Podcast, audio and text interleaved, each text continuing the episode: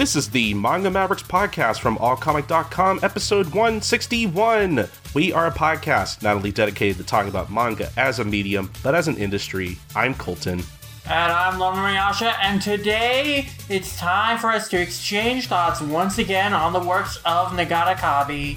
But we're not doing it solo because we have brought on our good friend Erica Friedman, founder of Akazu Oricon. We brought her on to discuss Nagata Kabi's My Solo Exchange Diary and her works in general and what she has done for basically the genre of graphic medicine and autobiographical memoir manga in Japan, and how she's kind of revolutionized or kind of rekindled this kind of trend of creating more comics about authors, you know, describing their own experiences and struggles with their mental health, with personal problems. Just popularized that form of expression in manga. And it's a really great conversation. And indeed, we actually recorded this quite a while ago. We recorded this almost exactly a year ago as a special patron bonus pod.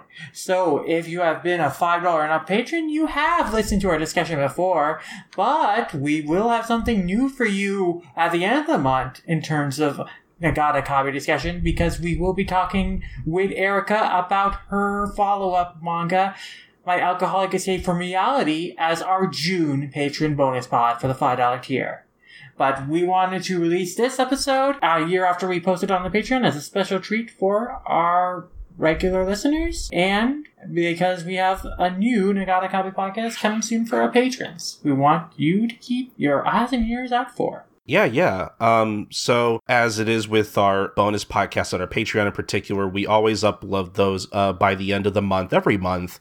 And um, so... Uh, I guess outside of that, we, we do have a lot of Patreon stuff to talk about because, uh, you know, not only do we want to shout out a new patron, but, you know, uh, with this episode of the podcast technically coming from our Patreon, I, I at least personally wanted to kind of take the time to kind of talk about our Patreon a little bit, just because, uh, you know, if you happen to be listening to this episode and you're not a patron, you know, we, we talk about it every episode, but very rarely do we kind of like go over every tier on our Patreon.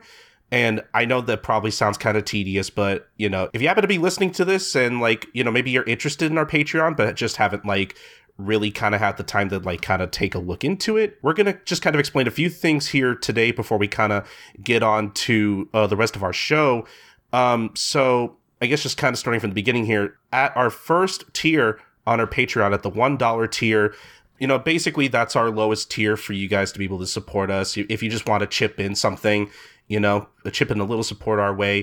Uh, obviously, at any tier on the Patreon, no matter what you uh, decide to donate to us, uh, we will send you a thank you message and uh, shout you out on the next episode of the podcast that we have to record after you become a patron.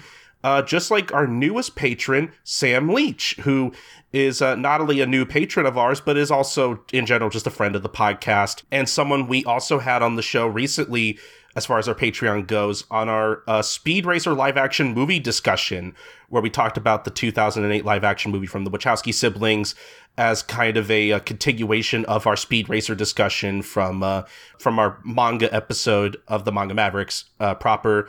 Uh, if you haven't listened to either of those, please go listen to those. I had a lot of fun recording both of those, but uh, kind of jumping ahead, the Speed Racer podcast, the uh, the live action movie podcast in particular, is another one of our uh, bonus patron podcasts that you'll get access to uh, when you sign up for a certain tier on our Patreon. But uh, not to get too far ahead here, uh, we do want to thank Sam for uh, showing us some support. We really appreciate it. Thank you so much.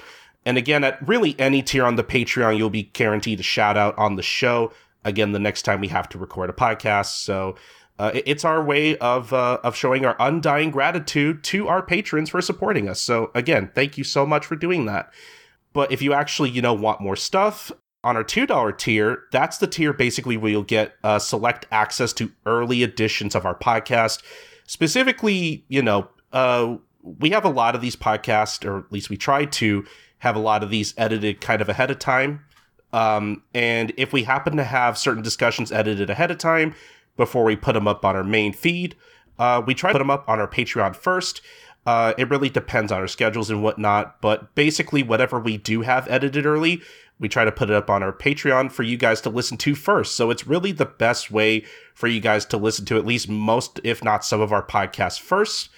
And uh, yeah, that's at the two dollars tier. At three dollars, uh, it's kind of a special tier because uh, uh, specifically that tier we're kind of dedicating for now to uploading the newest episodes of a kind of a side podcast that I'm doing with my friend, uh, our good friend Sakaki, uh, called Another Day, Another Adventure, which is a Dragon Ball podcast, uh, kind of going through, attempting to go through the entirety of the animated franchise right now. We are going through the first Dragon Ball anime from nineteen eighty-six. It's been a lot of fun recording. I have a lot of like big plans for that show that I really can't wait to uh, get on. And I've, I've just been enjoying recording the show a lot, just in general. It's It's been fun. But at the three dollars tier, because eventually we're going to be starting a, a kind of a public feed for that show pretty soon. But kind of for now, uh, kind of the way this is going to work is that uh, at the three dollars tier, if you're interested in that podcast at all, and you start listening to it and you're like, oh man, I've caught up on everything that's out. Well, guess what? The five newest episodes of that podcast are always going to be available on our Patreon, uh, kind of exclusively up until we can uh, basically upload them to our public feed. Basically, whenever I upload a new episode of that podcast on our Patreon, uh, the oldest episode that is not on our public feed yet will go out on that public feed. That's kind of a, uh, what I'm attempting to do with this podcast. So yeah, again, if you want to, if you want to listen to the newest episodes of that podcast, uh, those will be up on our Patreon first. And so, yeah, I mean, uh, uh, along with all that, you know, we also have like uh, a bunch of like unreleased podcasts and stuff, as well as like a bunch of bloopers and everything that we've kind of uploaded to the Patreon as well. So just more extra stuff for you guys to enjoy. But really, I think probably one of our biggest tiers is our five dollars tier, which we have mentioned, where at the end of every month, uh, you'll receive at least one bonus podcast at the end of every month. And uh, I've recently done the math, like, you know, I don't know if this is like clear to everyone, but, you know, when you sign up for that tier, not only do you get access to a new podcast every month, you'll have access to like our backlog of bonus podcasts that we've been uploading for, I think, two years at this point. Mm-hmm. We have been doing the Patreon for two years now. So you have about twenty-four bonus podcasts waiting for you. Mm-hmm. And uh, I've done the math recently, and uh, I think it's been a while since, because I originally thought we only had about like twenty hours worth of like content, but no, we have like closer to thirty-nine. Um, so yeah, thirty-nine plus hours of like uh, of extra podcast content that uh, is not up on our uh, public feed. Uh, that you will get access to when you sign up for our Patreon at the five dollars tier. And, you know, we've already mentioned like a few podcasts that uh, we've done in the past. Again, like our live action Speed Racer movie discussion and, uh, you know, the podcast that we're uploading right now with our Solo Exchange Diary discussion with Erica. That was originally a bonus podcast from a year ago when we posted it. Um, if, if you're interested in, in more podcasts like this, uh, I would like to uh, point you to our other bonus podcast that we recorded with our good friend Maxi Bernard of Friendship Ever Victory, where we kind of did a follow-up on uh, My Brother's Husband in particular, which uh, we did talk about on the podcast proper a few years back when it, when the first volume came out. Uh, but as soon as the rest of it came out, uh, we tried to find the time to talk about the rest of it, and we did. It was a fun discussion. And so if you want kind of another L G B T Q kind of uh, focused podcast, Uh, focusing on another series of that ilk, you know, you can go listen to that. Um, and yeah, I mean, just in general, we have so much for you, uh, so much for you guys to listen to in the future. I think we're kind of planning on uh, being a mix of like one-off podcast, uh, different like uh, miniseries, like watch through, read through kind of kinds of things. Uh, I've been really enjoying doing the uh, the Manga Mavericks Book Club read throughs. Uh, where right now we are covering the Saint Seiya manga, the original Saint Seiya manga from Masami Kuramada. I'm specifically going through my first read-through of it, along with my good friend Doctor from the Ask Backwards Anime Podcasting Network. Uh, we're getting pretty close to finishing that read-through, and eventually I am going to start up a new read-through. I don't want to say which one that is yet. I kind of want to keep that under wraps, but uh, just rest assured we are going to start up a new read-through, and hopefully eventually in the future... Uh, I do want to start up a kind of a watch-through series called the Manga Mavericks Anime Club, uh, where I could just say this here because I've said it before. Uh, we are going to go through uh, Hajime no Ippo because it is my first time going through that series in particular, and uh, I'm already kind of in the talks with like getting a few guests on for that watch through in particular that are very excited to come on. Um, still kind of in the planning stages of that, but hopefully that'll start up.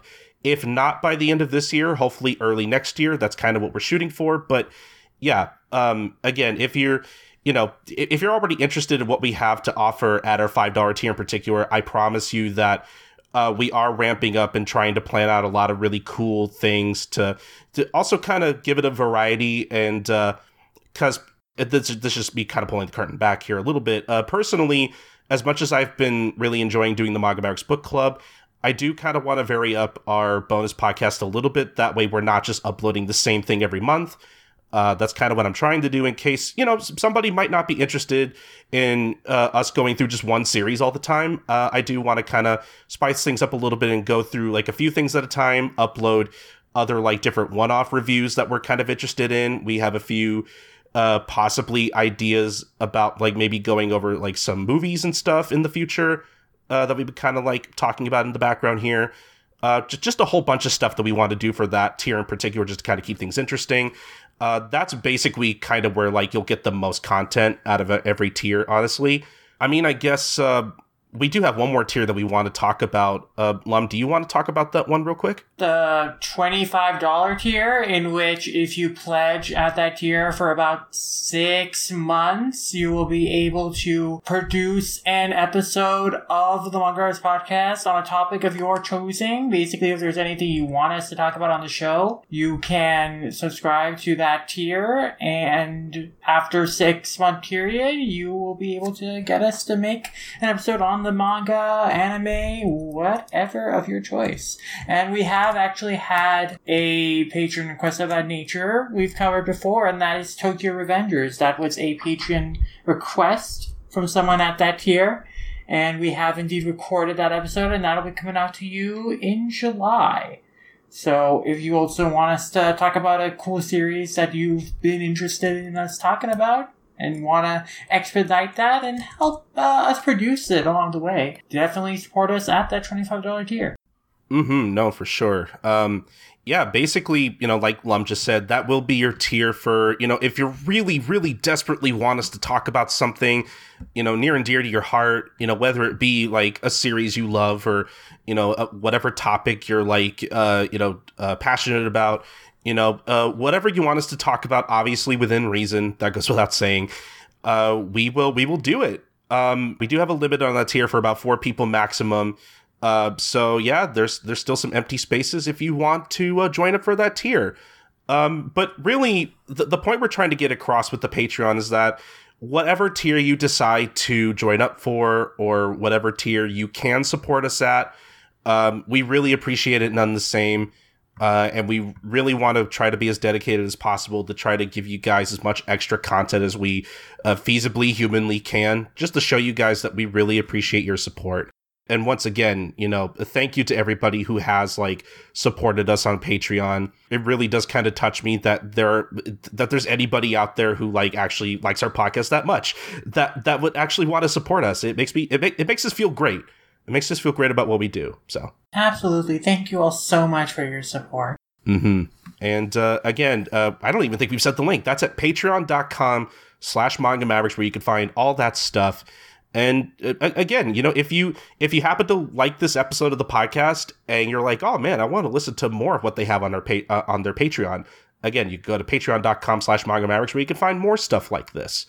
Um And so, yeah, I mean, I, I think that's about it for the Patreon spiel out of the way. Um, it, it, admittedly, uh, we try not to spend like a lot of time promoting our Patreon because I don't want to like turn anybody off or anything. But we figured for this podcast in particular, we did kind of want to go through like what our Patreon has to offer, because this this is this is, I guess, in a way you can kind of sort of call this an advertisement for our Patreon. The fact that we are uploading a, uh, a bonus podcast from our Patreon, you know, to kind of have people listen to. So there you go. It's also just good timing because Kabi recently appeared on a T C A F livestream panel. And of course, My Alcoholic Escape from Reality is out. So we thought it was good timing to release this podcast publicly. And we always had intended to do that after a certain period of time. And especially since we'll be recording that Alcoholic Escape from Reality podcast for the Patreon later this month.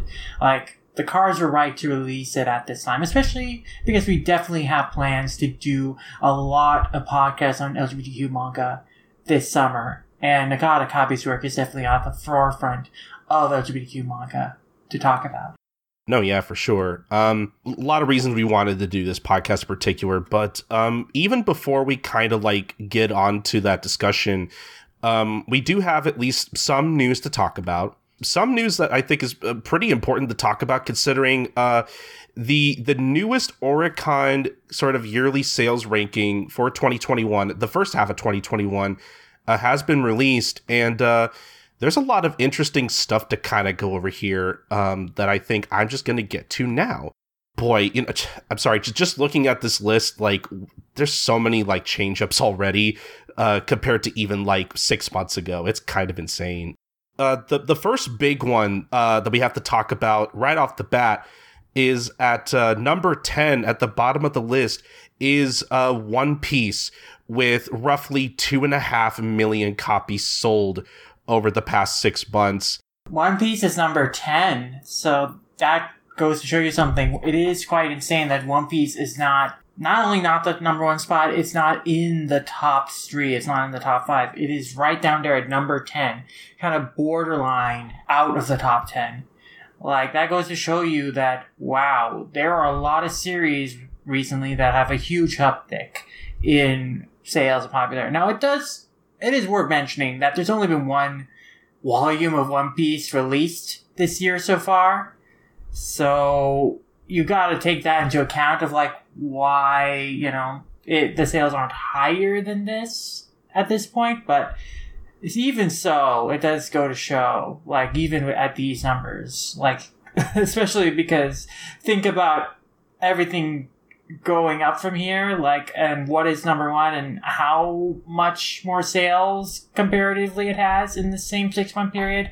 Like, it is quite astonishing. Mm-hmm. Yeah, I don't think One Piece has ever been this low on this list in particular. Not in Oricon's history, I don't think. No, that yeah, that's that's that's like that's that's like such a shakeup, considering, you know, uh, One Piece, you know, at its peak was selling so much, and now, I mean, not to give it too much away, but Demon Slayer is pretty much like kind of taking over that position. Yeah, though there are some other contenders that we're also talking about that uh, I think could probably unseat Demon Slayer at the end of the year rankings, but we'll get to that as we go up the list.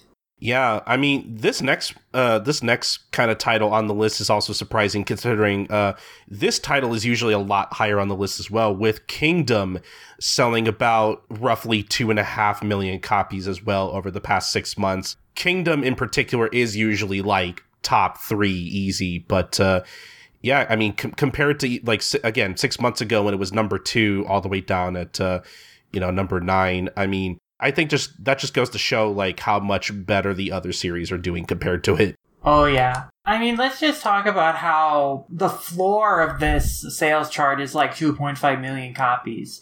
I mean, if you want to compare it to last year's half-year check-in for twenty twenty, the floor of that was, like, one point seven million copies. But also, like, the range of that, like, between, you know, number one as Demon Slayer was such an outlier, but the range of that was one point seven million at number ten to at number two, four point eight million last year. And now, I will talk about as we go up the range, but, like, it, it really is showing that even if, like, the peak sales of the number one Demon Slayer is, like, half as much as what it was last year, like, the entire industry has still risen, and that the average sales of everything else is, like, just increased. So the floor of, of the bottom ten sales have increased so much.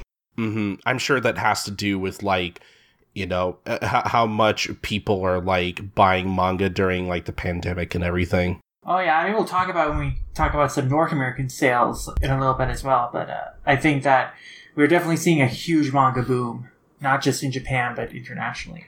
Uh, next up on the list at number eight, we have Haikyuu selling about uh, roughly two million nine hundred thousand copies. But yeah, Haikyuu, another really big seller. I remember when that ended, and uh, the, the the sales for that pretty much spiked uh, all the way to its placement at like number four in the in the very last list we had about six months ago as well. It's interesting comparing with the half-year check-in from last year, that this is about the same amount it sold halfway into twenty twenties as well, two point nine million copies. So Haikyuu, even though it's ended, has kind of stayed the course in terms of sales. Mm-hmm. I would be interested in seeing if Haikyuu is still in this list at the end of the year, considering, you know, it's it's still very popular, and I'm sure that, like, I don't know about this year, but I'm sure eventually, like, we'll get more anime for it. Yeah, absolutely.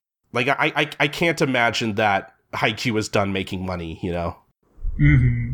Uh, but at number seven, we have My Hero Academia with just a little over three million copies sold over the past six months. Uh, six months ago, it was uh, just a spot lower at number eight, and about a year ago, it was uh, number five. So still doing pretty good, always about around like the middle of the top ten-ish, I would say, usually. Yeah, I would say this is pretty expected for M H A. Mm-hmm. It's so interesting to see, like, I mean, th- this is not me saying, like, oh, because My Hero Academia is lower on this list, that it's not as popular as it is in North America. That's not what I'm saying at all. But it is interesting to see, like, which series in Japan have just are still more popular than it. And, or I guess I should say, like, uh, how much some of these other series have sold more than it over in Japan, where it's like, where it's like, obviously in North America over here, it's arguably like the highest selling thing over here in North America. It's just, just the difference is interesting to see. It is worth noting as well that these sales are still higher than in North America. Like, M H A still sells more copies in Japan than it does in North America, even though it might be like relatively, like if you were to rank sales in North America, m- closer to the top of the list than it is here. But it's still middle of the list, and honestly, like, it is slightly lower than where it was at this time last year, but it's it's about in the same range. Like last year, that's three point three million, so, you know, it's not that much of a decrease. Yeah, not not like a huge change there. Um, speaking about things not changing, uh, Promised Neverland is ranked at the number six spot on this list with, once again, just a little over three million copies sold. Again, checking like the last two lists, it's literally, it literally has not like changed spots at all. It's consistently been number six. The number of sales is almost exactly the same. It's three point one million. It had in last year too, at this time last year. So yeah, I mean, Promised Neverland, stable popularity, stable sales. Mm-hmm. That is really interesting to me considering, like, and we've talked about this before, but it is interesting considering, like, how not very well the last season did, how much that was, like, received by fans. Yeah, I mean, at least over here in our sphere, in our bubble, like, maybe in Japan people liked it more. If nothing else, the anime, like we said, probably did encourage people to check out the manga for the full story. I could I could imagine so, honestly. Like, I have to imagine there's a good number of people who are like, man, I didn't like the way that th- that last season ended. I wonder if the manga ended better, you know? for for some people, that's arguable. I really can't wait to talk about Promised Neverland on this podcast to really kind of dig into, like, the endings of both, probably. There's there's there's a lot we could talk about with the Promised Neverland that I'm sure we will do at some point. That's definitely on, on our bucket list. But uh, I guess just to move on to the number five spot, this is pretty neat. At number five, we have Chainsaw Man with just a little over four million copies sold. And I don't believe it was on the list even six months ago or last year. Not that I could see anyway. No, Chainsaw Man was not on the half year or the full year check-in for twenty twenty. But it is so interesting that its sales have seen such a spike since the manga ended. It really feels like the manga ended and then that encouraged like a bunch of people to start checking it out and reading it. Which, to be fair, it is such a manageable length at only like eleven volumes that I could definitely see people just like voraciously grab the copies to read it all. It's a very compelling story and at a relatively short length for a long-running shonen series. And there's still that anticipation for more with that part two coming eventually. So I think it's just having a nice little boost, nice little renaissance just ahead of when the anime will come out later this fall, and I'm sure we'll see sales explode even further. Oh, yeah. I'm pretty convinced that the anime is going to help the manga make even more waves, both in Japan and stateside, I think. Mm-hmm. All right, but at number four, we have Attack on Titan with just a little over four and a half million copies sold. Uh, Attack on Titan, again, interestingly enough, six months ago, all the way at the bottom of the list, but I'm sure, you know, a year ago, just kind of looking at it, I guess a year ago was just a little higher, but uh, I mean, I'm sure uh, its placement on this list in particular, with it being as high as it is, is probably also due to the fact that the manga just ended. And I'm sure there's a, you know, there's obviously a lot of hype around like this currently final season of the anime. I'm sure a lot of that really helps. I think the most extraordinary thing, if you look at the sales numbers, is that it sold more in these past six months than it sold in the entirety of twenty twenty, because it sold four point six million copies in this first six months of twenty twenty of twenty twenty-one, whereas in twenty twenty the total amount of copies it sold was four point three million. So yeah, that final arc of the manga, like the ending of the series, has definitely propulsed its sales even greater heights. I mean, we could definitely see it double the sales it made in twenty twenty by the end of this year. Like, I think that combination of that quote-unquote final season of the anime and the, of course, ending of the manga definitely create a, a great moment for it to encourage a lot of sales in such a short period of time. Mm-hmm. What's even more surprising, we, we got a new challenger coming to the uh, top ten yearly manga sales with Tokyo Revengers coming in at number three on the list, selling just a little over five million copies. Tokyo Revengers, I would say, is arguably one of the most impressive showings on this list. Yeah, absolutely. I mean, it only has three million copies in circulation in February of twenty twenty, and now in this first half of twenty twenty-one... it has sold five million copies just in these past six months. So if you think about how much it has grown, it has grown quite significantly. And it now is like twenty million copies circulation in total. But like, yeah, like a fourth of those copies circulation have definitely been, so more than a fourth, because obviously we're not thinking about like the sales from previous years. So yeah, I mean, I think that Tokyo Revengers, we're seeing a definite boost thanks to the anime. I think this is a great moment for it. I mean, this is another situation where not only is the anime, you know, very popular, but we're also in the final arc of the manga, and that encourages a lot of people to want to catch up to the series so they can read the final arc, the final chapters as they come out. So I think we're in a good mood for Tokyo Revengers. I think that we'll definitely see the sales of it continue to get boosted up and rise. And so, yeah, I'm very curious to see where it's going to end up at the end of the year. Mm-hmm. But yeah, coming to the two biggest titles on the list. Yeah, I mean, there's a big gulf between three and two. Yeah, let's just talk about number two here with Jujutsu Kaisen coming in at number two on the list with about roughly twenty-three and a half million copies sold. Like you said, that is a huge jump. That's quite amazing. Yeah, and Jujutsu Kaisen, like we saw that in the year end for twenty twenty, it was doing quite well for itself, but this is a dramatic explosion in sales. It gets sold four times as many copies in the first half of twenty twenty-one than it sold the entirety of twenty twenty. Like, it exploded in popularity and sales thanks to this anime. I mean, we have reports that the circulation of the manga jumped nearly six hundred percent since the anime came out. Like, it was eight point five million copies in circulation in early October, and now it is close to fifty million. So yeah, the anime did its job. It boosted the series quite significantly. The sales have really exponentially increased. And I do think, I mean, we're going to talk about number one, but the gap between number one and number two is so close that I think that Jujutsu Kaisen, at the end of the year, if it keeps up this momentum, is definitely a cincher for the number one spot for sales of this year. Mm-hmm. I mean, I totally agree. Like, it, it at least has, like, the best chance of overtaking the number one, which, obviously, if if we haven't already said it, I think we already did it earlier, but the number one best-selling manga in the first half of twenty twenty-one is Demon Slayer Kimetsu no Yaiba. There's no surprise with that. Selling about r- roughly almost twenty-six and a half million copies, almost three million copies more than Jujutsu Kaisen sold over the past six months.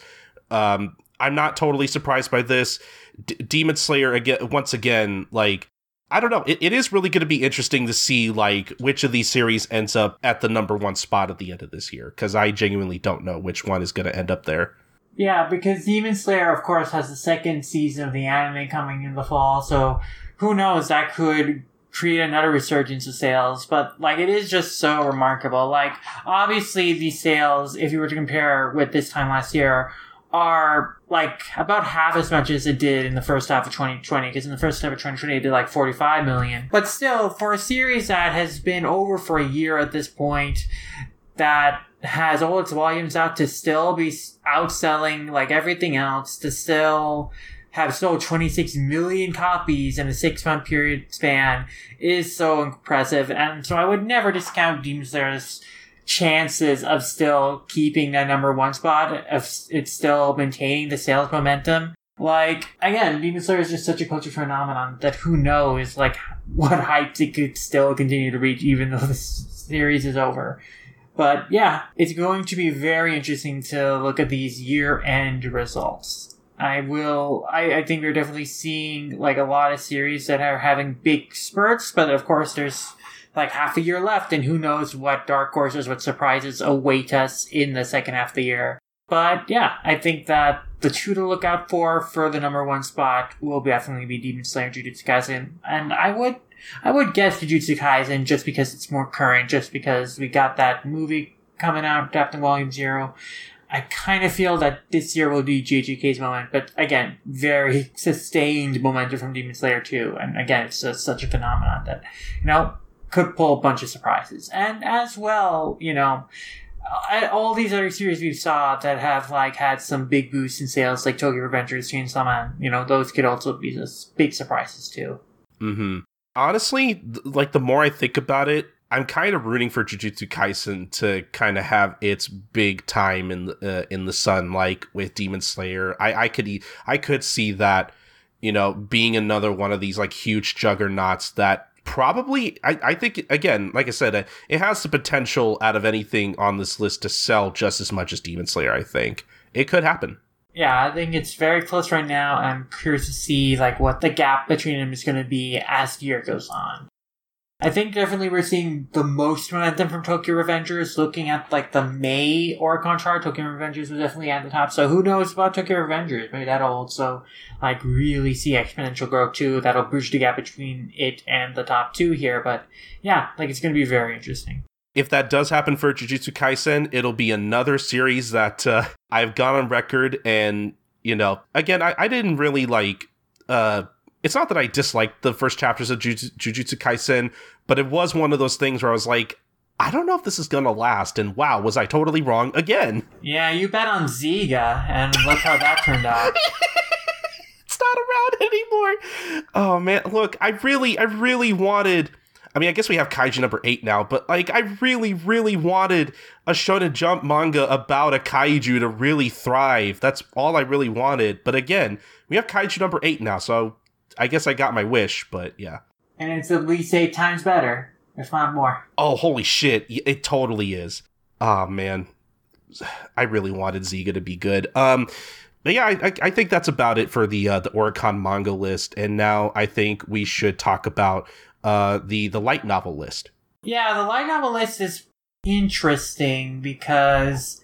I mean, I think we're seeing a lot of franchise novelizations on this list as opposed to outright light novel series. So, for example, Sword Art Online, which is kind of the perennial, like, light novel franchise, like the kind of the emblematic light novel franchise. So you think, what are the highest selling light novel series? You know, it, you think Sword Art Online.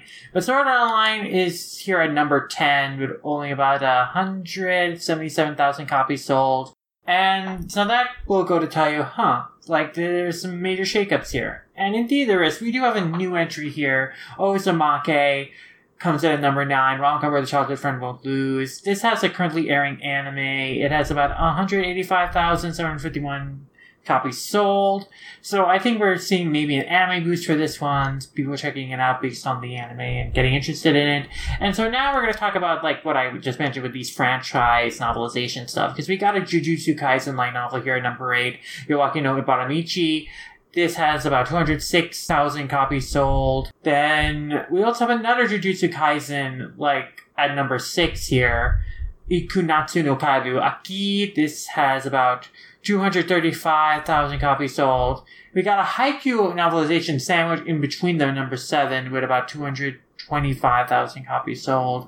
And then when we get into top five, we got this Demon Slayer Mugen Train novelization, basically a novelization of the movie, and this has two hundred seventy thousand copies sold.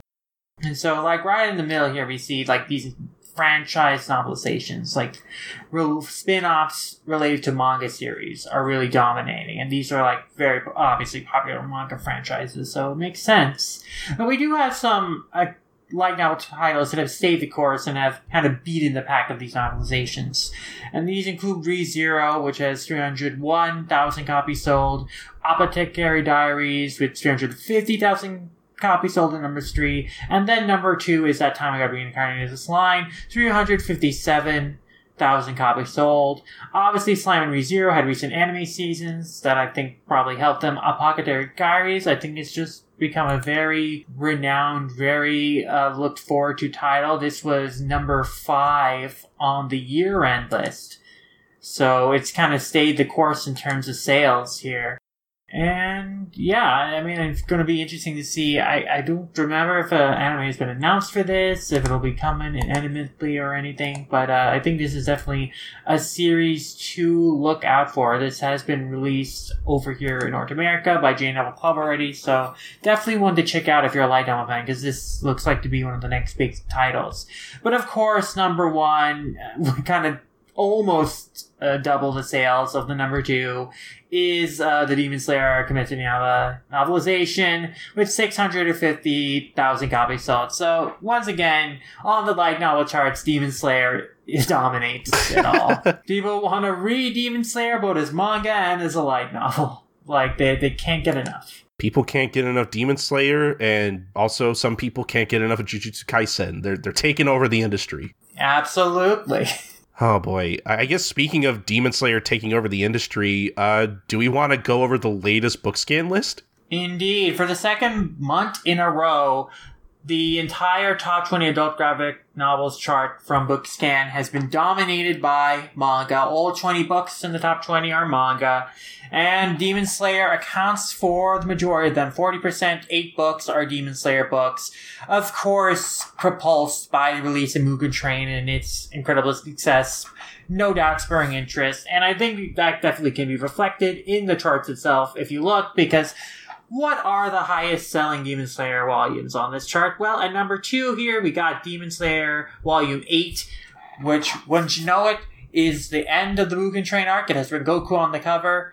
Uh, again, the Mugen Train film, like, definitely encourage a lot of people to check out the manga version of that arc. And no doubt, seeing Rengoku on the cover, like, oh, this is the manga version of that film. I gotta get it. So that is number two here. But also at number three, we have Volume nine, and at number four, we have Volume ten. So people are continuing to read on past Mugen Train into the Entertainment District arc. And so those have seen strong sales, as well as Volume eleven coming in at number ten. Now, interestingly, Volume three is up here at number eleven. And it's interesting because Volume three is here, but Volume two is not. But Volume three is selling pretty well at number eleven. Number thirteen, we've got Volume one, so people continuing to discover Chicken in the series. While, uh, volume seven comes in at number fourteen, so again, first half of the Mugen Train arc in the manga, people buying that volume, she got that arc. And Volume twelve, again, one of the uh, art volumes of the Entertainment District, comes in at number fifteen.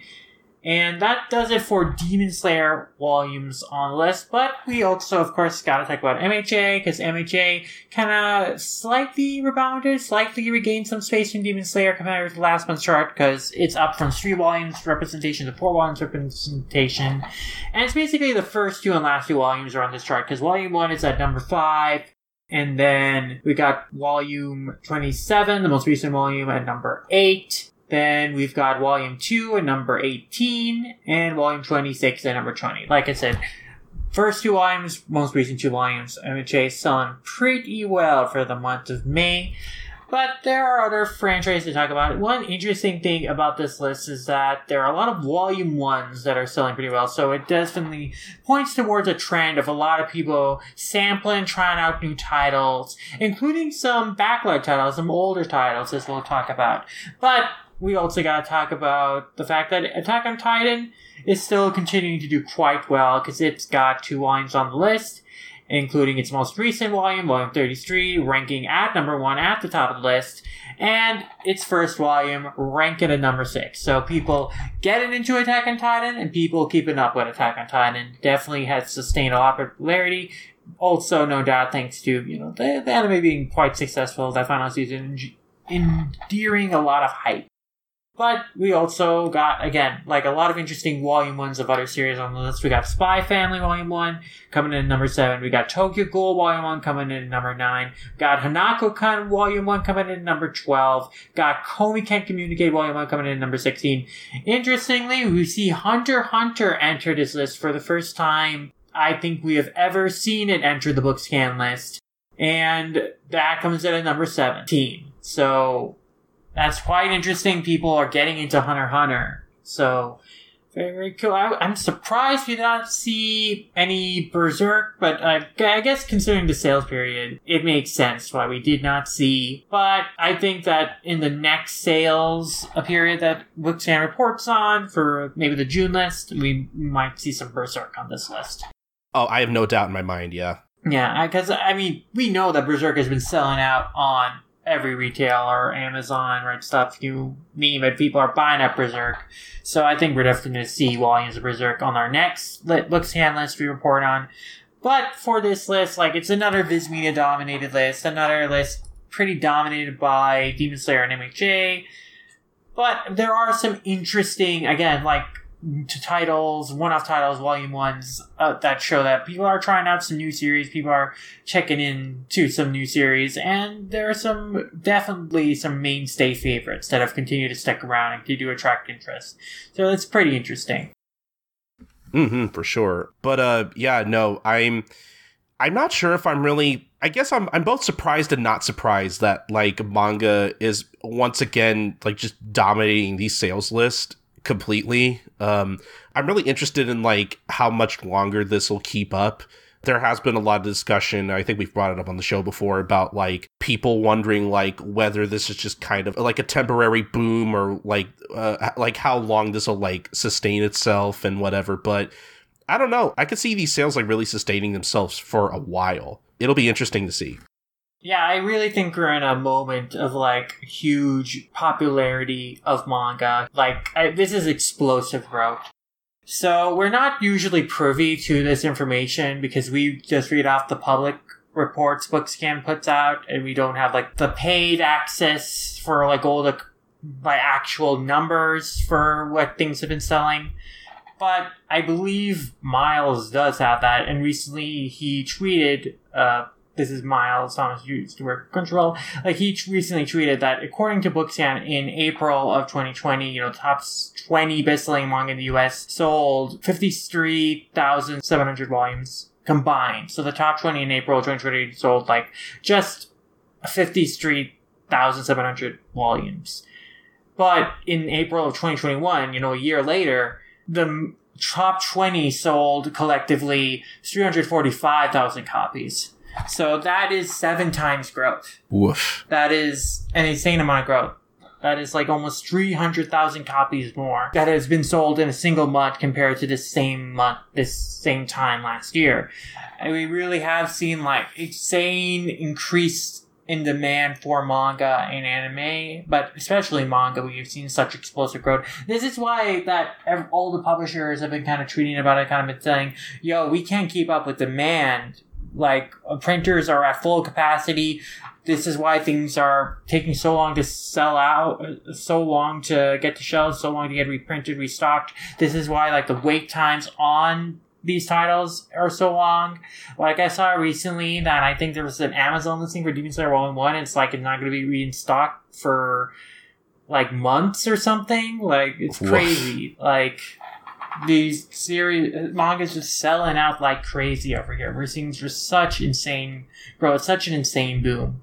I think we really did see a lot of people like get into manga in a big way, things presented, and no doubt encouraged by a lot of really high key uh, and popular titles that broke it big in the mainstream last year. Yeah, it's um, I don't want to say it's weird because I don't want to uh, I don't want to make it sound like a negative thing or whatever. It's it, it's it's weird in the sense like I feel like when we started this show, manga was doing pretty well, but like. I don't remember it being this big. It's just it's just really interesting to see like how far we've come like since we started this show. Yeah. It's still interesting though, like with this explosion, like just to relatively compare it to the Japanese industry, like the manga sales in the U S are still like kind of piddling compared to like Japanese manga sales. Like Japanese manga sales are on a whole different ballpark because we recently had like a Screen Rant overview of Viz Media, and it was mentioned in the article that My Hero Academia in North America has about nine million copies in circulation, while Demon Slayer has four million copies in circulation. And just think about, we just talked about this year's Oricon list, like for the half year. Like, Demon Slayer, like, has so much less copies in circulation, much less sold than in Japan. My Hero Academia has so much less copies in circulation compared to even sold than in Japan, you know? Like, it's, it's still crazy that, like, the market is still much smaller for manga in North America compared to Japan, but we are seeing it grow really, really a lot. So, like, I think these numbers will just continue to increase. It'll be, continue to be interesting to see, like, how manga spurs the growth of the graphic novel industry in general in North America, because like it's definitely leading the charge there. And yeah, I'm I'm just very curious to see manga continue to grow in such an explosive way this year and hopefully beyond. Oh yeah, just want to mention this real quick. Also from the Screen Rant article that uh, as far as My Hero Academia goes, there are also one million copies of print of just Volume One alone. Yeah. I mean, that also goes to show you that, like, then eight billion dollars for the remaining twenty-six. So, you know, like, Volume one, it seems to be doing really, really well. But, like, yeah, that just shows you there's a lot of catching up to do to get to the place where Japan is at. And I don't know if, like, we'll ever get there. But uh, it, it is still very impressive, like, to see, like, these are, like, the highest demand series. And we're seeing, like, hey, My Hero Academia has a million copies of print. That is nothing to seize at. Like, that means, like, a million... The potential for a million people to own a copy of Volume one is there, which is... pretty insane when you think about it. That's a lot of people still. I'm kind of surprised that one million people don't just own My Hero Academia Volume One at this point, though. That's that's kind of that kind of feels like where we should be at, honestly. Yeah, you'd think. I mean, it does show you like there's still a lot of growth to go, but yeah, yeah, it's still impressive that we're we've gotten this far and the growth is continuing. Mm-hmm. Yeah, I guess, you know, in summation, manga is cool now. Manga, it's okay to be a manga fan now. Finally. Not that it ever wasn't. I'm just obviously I'm being facetious, but it's uh, I, I I don't want to just keep saying the same thing. It, it it's cool, and I'm it, it makes us very happy. Absolutely, as as manga fans ourselves, you know. But yeah, I mean, uh, I think that's about it for our news. Um, and I think uh, I think for now we're going to transition into our discussion of Solo Exchange Diary with our good friend Erica Friedman. Absolutely. Let's not write down our talks. Let's just discuss them. Let's talk about them out loud.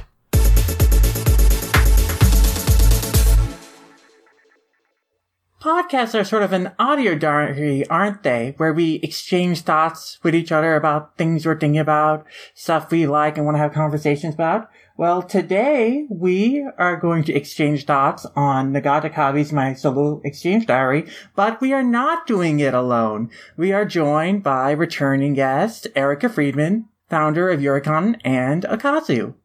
Hello, everybody. Thanks for having me again. I'm so excited to be here. Thank you so much for coming on. It's always a pleasure. Every time. I just love talking to you guys.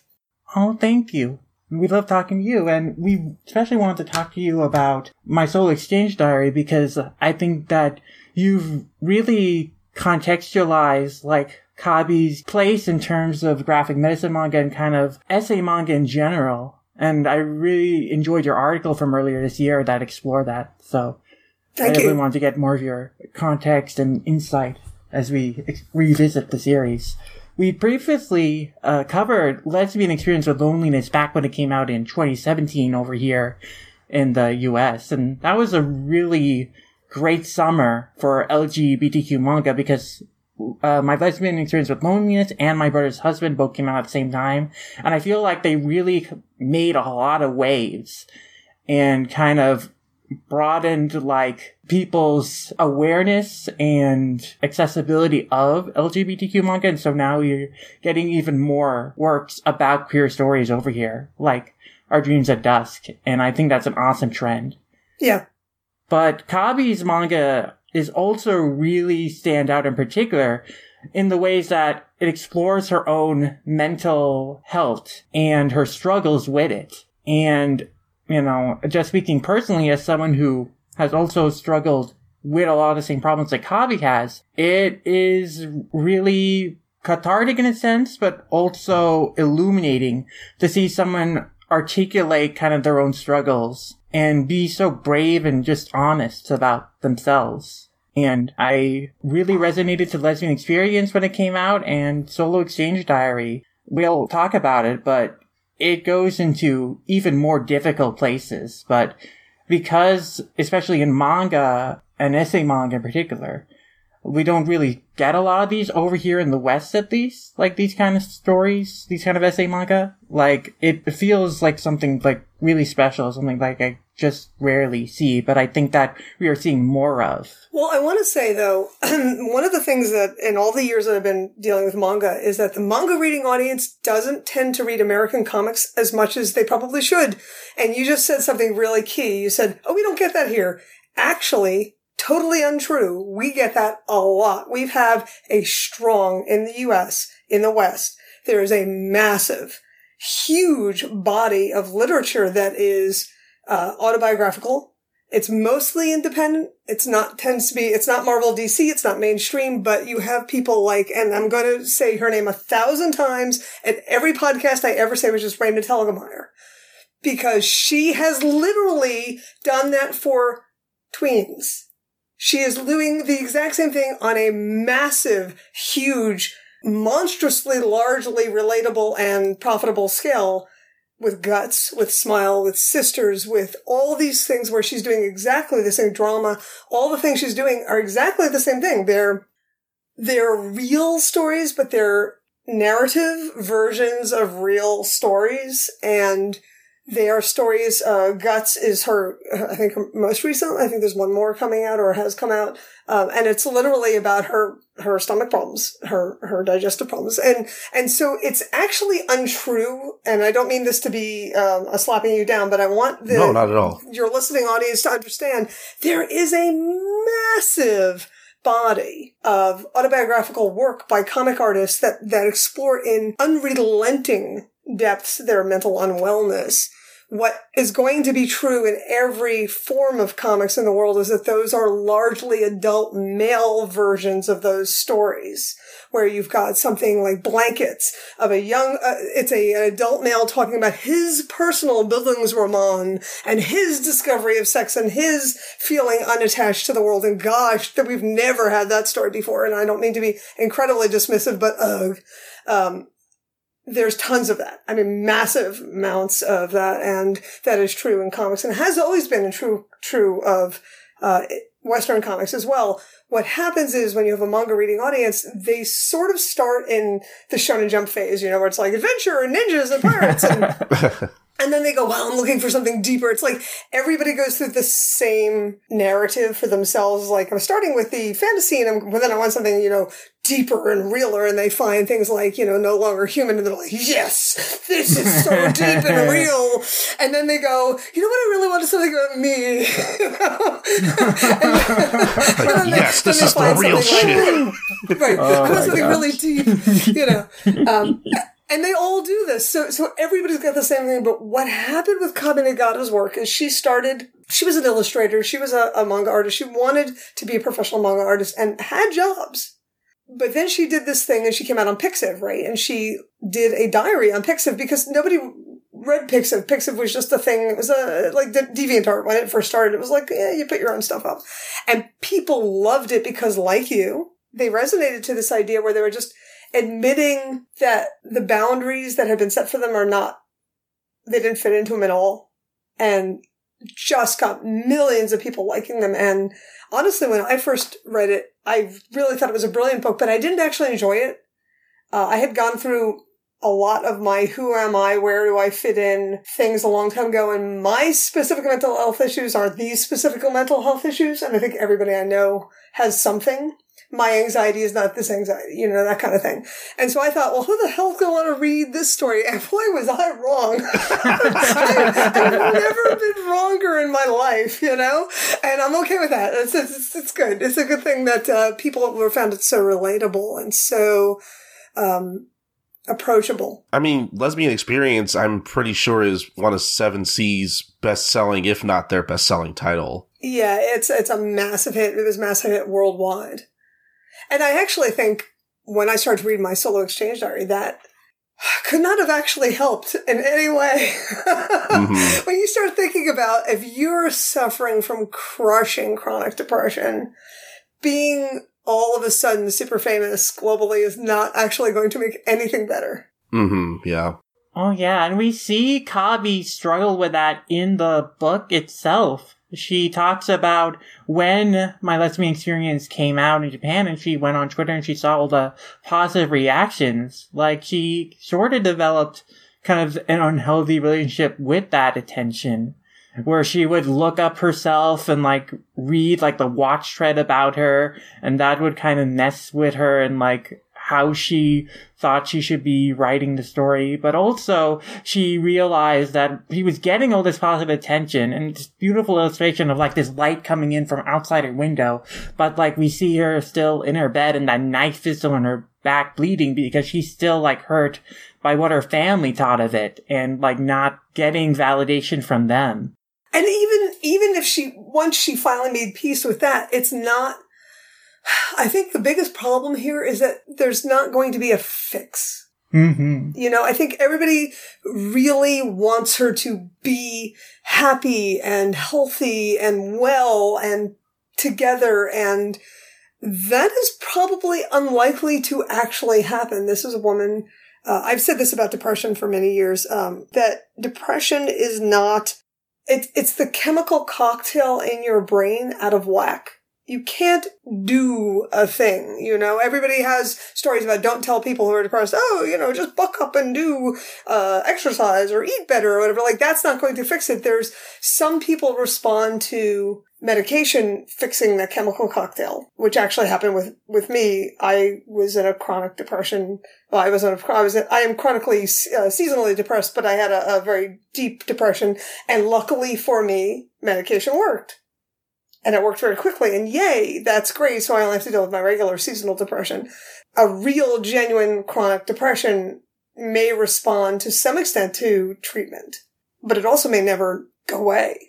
And and by the time we get to the fourth book in the series, um, I think we kind of have to admit that this is not a person who's going to find wholeness in the way that we sort of naturally define it. And and this is, working within this space is her life.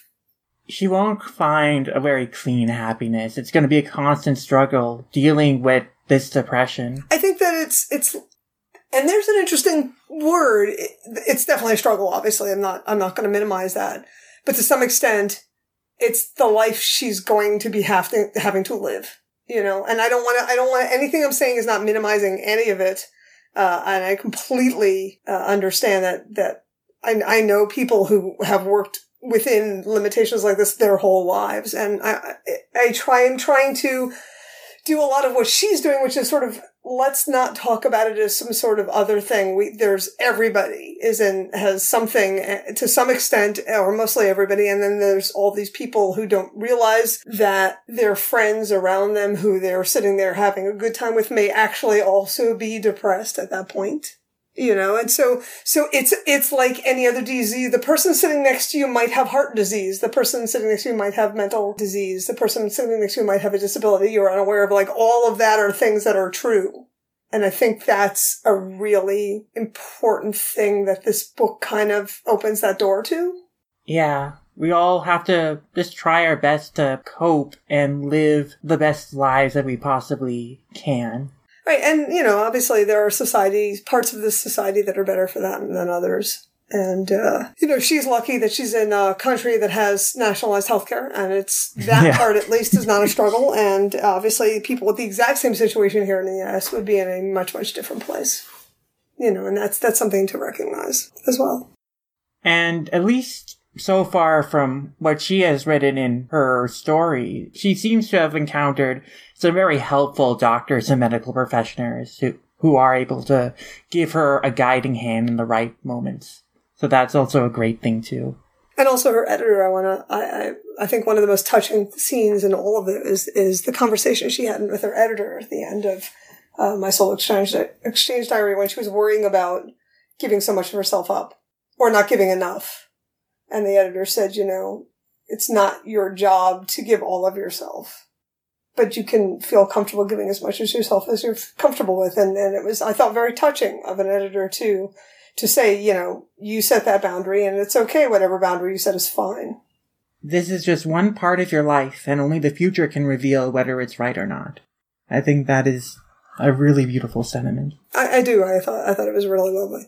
I think it also speaks to another special quality of Solo Exchange Diary, is that Kabi is writing it like as a diary, like as these experiences were happening to her. And I do think that's a really special thing in uh, an essay comic, because a lot of, you know, autobiographical comics are written with the past in retrospect, with like the experiences having happened and there being a lot of distance between the events and when the author is writing about them. And even Lesbian Experience, where that story started, she was writing about things that happened to her a couple of years ago before she started writing it. And with Soul Exchange Diary, she's writing about stuff that is incredibly recent to when she is, you know, drawing these comics.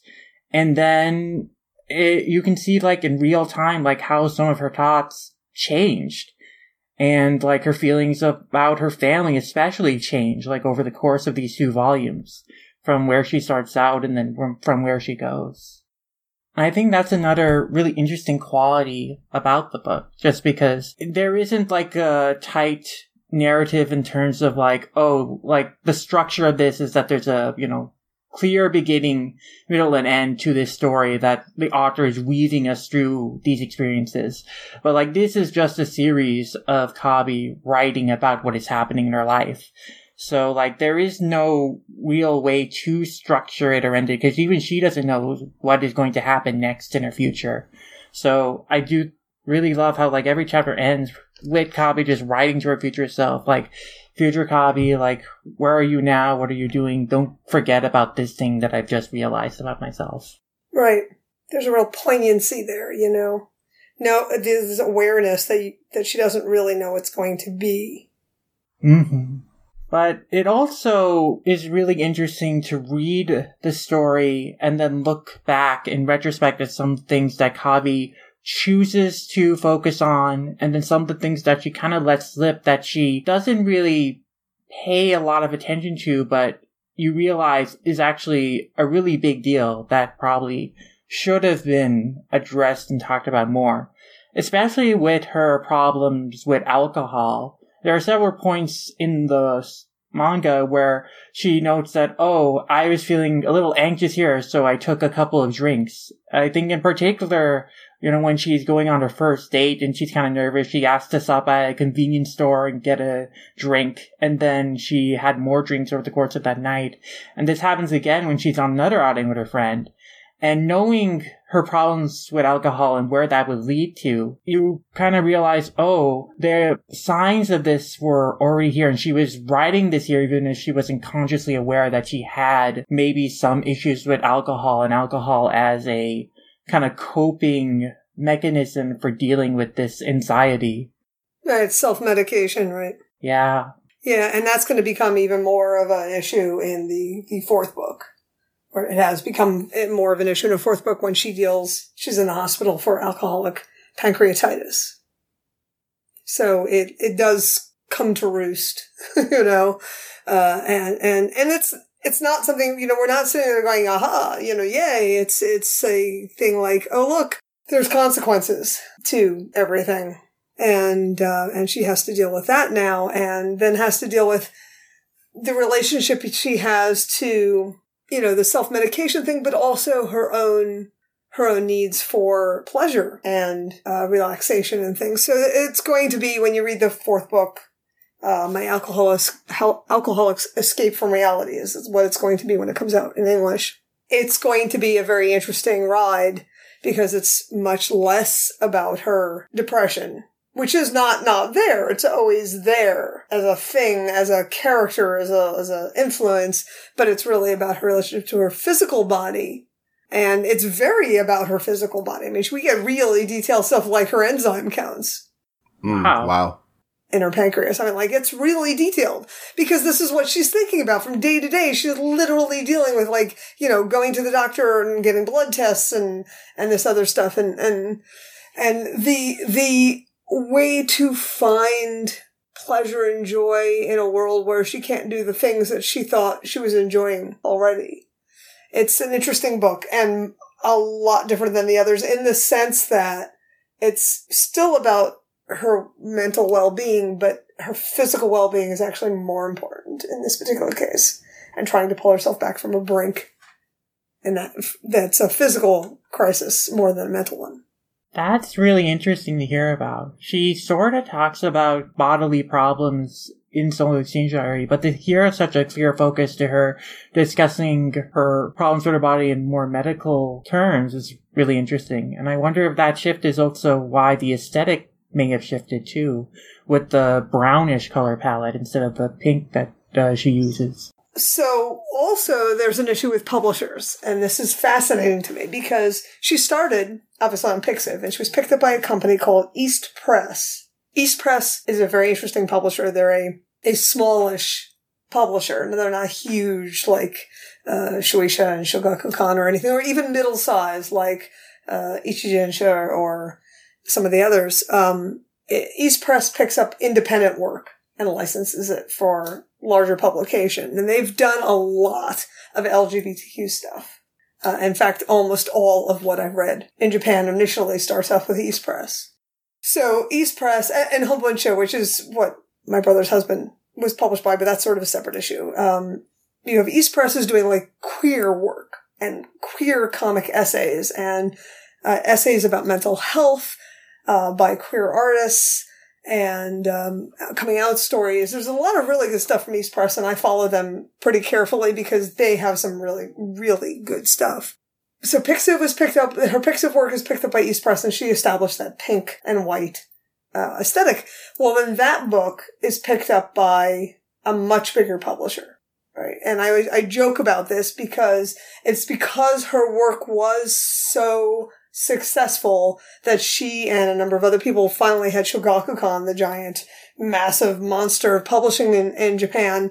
Like, I keep thinking of it like a big Godzilla where, like, one eye just kind of looks over to the side, oh, you know? and, it, and it, it sucked her up and became, and sucked up her book. And so she did My Solo Exchange Diary one and two with Shogakukan, and that kept that pink uh, aesthetic because it was obviously keeping the aesthetic from her original big hit.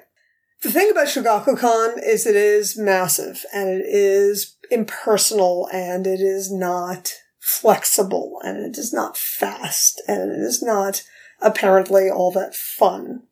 Uh, so when she published this, the fourth book, uh, in Japanese, it's Genjutsu Toshitera Boroboro ni Natta Hanashi. As I said, it's going to be My Alcoholic Escape from Reality. And when she published that, she's back with East Press.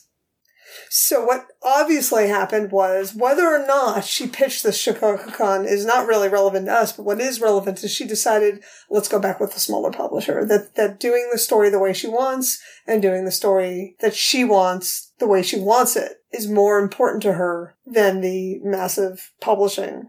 And it may be that Shogakukan said, yeah, no, it may be. We don't know anything about the background, and I have not even pretended to try to find out. Uh, but we do know that she's back with East Press, which is probably partially why she switched the color scheme.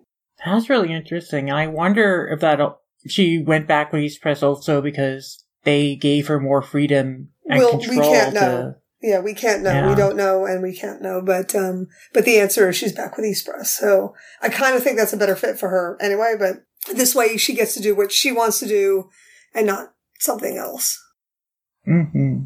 It certainly sounds like it fits in more with what East Press publishes and the kind of stories that they like to put out there. More, you know, than they actually tr- do a lot of really interesting work in with queer um, creators, I guess is what we're looking for, because it's not necessarily the uh, not necessarily that that's queer work, but it's queer work. It's work from queer creators. So, for instance, they also did. Let me just grab this here. Clicking or trying to find Otona ni Hatatsu Shogai Kamoshiranai, which was a story, a manga, uh, also a comic essay about mental health, about A D H D by Murashima Akiko, whose Conditions of Paradise just came out in English finally. Yay! Um, that's only been a, a lifetime for me to get that thing out. So, yeah, so her story about dealing as an adult with uh, an adult diagnosis of A D H D also is East Press. So East Press is definitely the publisher that, that's sitting comfortably in that middle space of, of mental health, physical health, queer narrative, queer creators, and giving them the support that they need to get the stories out that they want to get out. So I'm, I'm one hundred percent for East Press. That's awesome. I hope we see that Morishima b- book licensed over here, too. I would really love to read that as well. Yeah, I've been trying. I mean, I've, I've talked to every graphic manga publisher there is so far. I keep sending them notes. I keep saying, like, all the all the graphic medicine people, I'm like, hey, you would really like this. You should really... And people are like, oh, I've never heard of them. I'm like, well, I told you that last year and the year before and the year before. Um, yeah, so I've been trying desperately to get people, when people say, oh, we're looking for more graphic medicine manga. I'm like, here, here's a good one. This is a really great book. You should really totally do this because it was really great. I, I just I just imagine Erica coming up with like thirty-five titles on hand. Yeah, you know, honestly, occasionally, every once in a blue moon, a uh, uh, publisher will say, do you have anything? Like, hang on, here. Here's the list. You know, like, uh, you know, here's the, here's the, here's the, here's the publishers. I know you don't work with these people, but here's this one, and this one, this one, here's a brand new one, and here's a new one. Yeah, so occasionally I'm, I'm called upon to do that, and very rarely or anybody, does anybody take up my, my number one, number twos, but I'd really like to see uh, Murashima Sensei's uh, story come out because it was really a, a great story with a really terrific end. Really hopeful and um, forward-looking end. That's awesome. I guess that's another thing that I appreciate about Kabi's work, too, is that even though that she goes through some dark places, there is a sense of optimism that she tries to provide. Like, at the end of, maybe not at the end of every chapter, but at the end of the book, there's, like, this note of hopefulness that things will improve. And I think that is a good, just, outlook to always have, even when dealing with depression, just to keep faith that things can get better. You know, I wonder about that. But obviously, people found it hopeful. You know, people found that to be a relatable ideal. I guess is what I'm trying to say. I, you know, because I'm not in anybody else's head. So I don't want to say, oh, people obviously like this, because I don't know that they did, but it's pretty obvious that her continued success is dependent upon an audience being able to relate to her work. So I think it's pretty clear that they do. I read a interview with her on Pixiv that said that she also kept in mind her audience while writing the story and was trying to make it accessible and relatable so that people, you know, would be able to connect with it and read it. So I definitely think she was keeping that in mind as she was writing too and picking what parts of her story to share because, of course, you know, she's only sharing as much as she is comfortable with and like what she, you know, she wants to put out there. Like, we're only seeing a part of her life, which I think is always important to keep in mind, but, you know, autobiographical works. Yeah. Yeah, absolutely. Curated. It's got to be curated. I mean, you know, I mean, realistically, I give away a lot of myself on Okazi, but I don't give them all of myself. There's a lot of parts of my life that I will never tell you about. Mm-hmm. I mean, you know, it's just, some of it has to stay private. It's for our own well-being and the well-being of people around us. Yep, just like just like how podcasts are only a part of our life. Yeah, they're not your whole life. Sometimes so it feels that way. I, look, look, you'd be surprised. Yeah. Well, you know, and that is true. I mean, people do do tend to assume that what they see of you is what there is. Mm-hmm. That's just natural. I think people don't really think about stuff like that. It's why I think that being really famous must be the most, one of the most incredible, extraordinarily stressful things. And I joke about that a lot, being micro famous. I can be at a con and people know me. I walk out on the street and nobody knows who I am. Like, that's great. uh, yeah, I mean, yeah, like, you know, when, when, like, especially when you're younger or whatever, and you think like, oh man, I want to be famous and whatnot. And yeah. And you know, some, uh, I don't know, maybe some people handle that kind of thing better than others, obviously, but like, I don't know. I, th- th- there has to be a point where like, uh, when you get to a certain level of fame where you're just kind of like, yeah, I, this isn't all that is cracked up to be, you know? It's gotta yeah. be, it's gotta be that almost immediately too, as soon as people, you're trying to have a quiet meal and people just keep coming up. Or, but the thing that always strikes me, the thing that I, I am honestly kind of a little obsessed with is this idea of standing in front of seventy-five thousand people at a concert, for instance. And they don't want to be at the concert. They want to have a piece of you. There's a, a feeding frenzy for really famous people, for Michael Jackson and and uh, and Janet Jackson too. You know, I mean, just to get this sense of, I want to have pieces physically of you. This, you know, that if they were to throw themselves at the right moment into the audience, they'd be ripped to pieces. You know, in this sort of bacchanal. Oh, yeah. And I think about this all the time, because that's exactly the kind of, you know, religious ecstasy you saw in Middle Ages. We get these stories of, of the ancient past where people are ripped apart by, you know, this this group of maenads. And I actually think about that when I when I see big concerts. I think there's not far enough away that I could be from that audience if I were a singer or a performer. Like, I'm not in a position with the forty-five people in my room in a panel that, that I feel threatened. But I, you know, I, I've talked to twelve, I, I presented the Utena movie in front of twelve hundred people, and it was a little freakish, you know, all that attention on you. I was, I was really genuinely nervous, and I can only imagine that's at twelve hundred, imagine at twelve thousand. Or one hundred twenty thousand, you know, where you're looking at all of the largest stadiums in the world and everyone is looking at you. That's got to be terrifying. And I can imagine for someone who's putting out their, their story about not being mentally well to have four million people buy that book. But, and the way Kabi describes writing the story, that she's selling her, the life of her and her family in pieces, you know, it sounds so harsh and personal and difficult. Like, it is, and to have that, like, scrutinized by a lot of different strangers on the internet. Like, there's this scene where she's looking at reactions to Solo Exchange Diary, and she's seeing that how people have, like, criticized it and are disappointed in it, and it, like, hurts her, because like, this is her life. Like, it's it is something so personal to her. It is like her story. Oh yeah, it is. I mean, absolutely.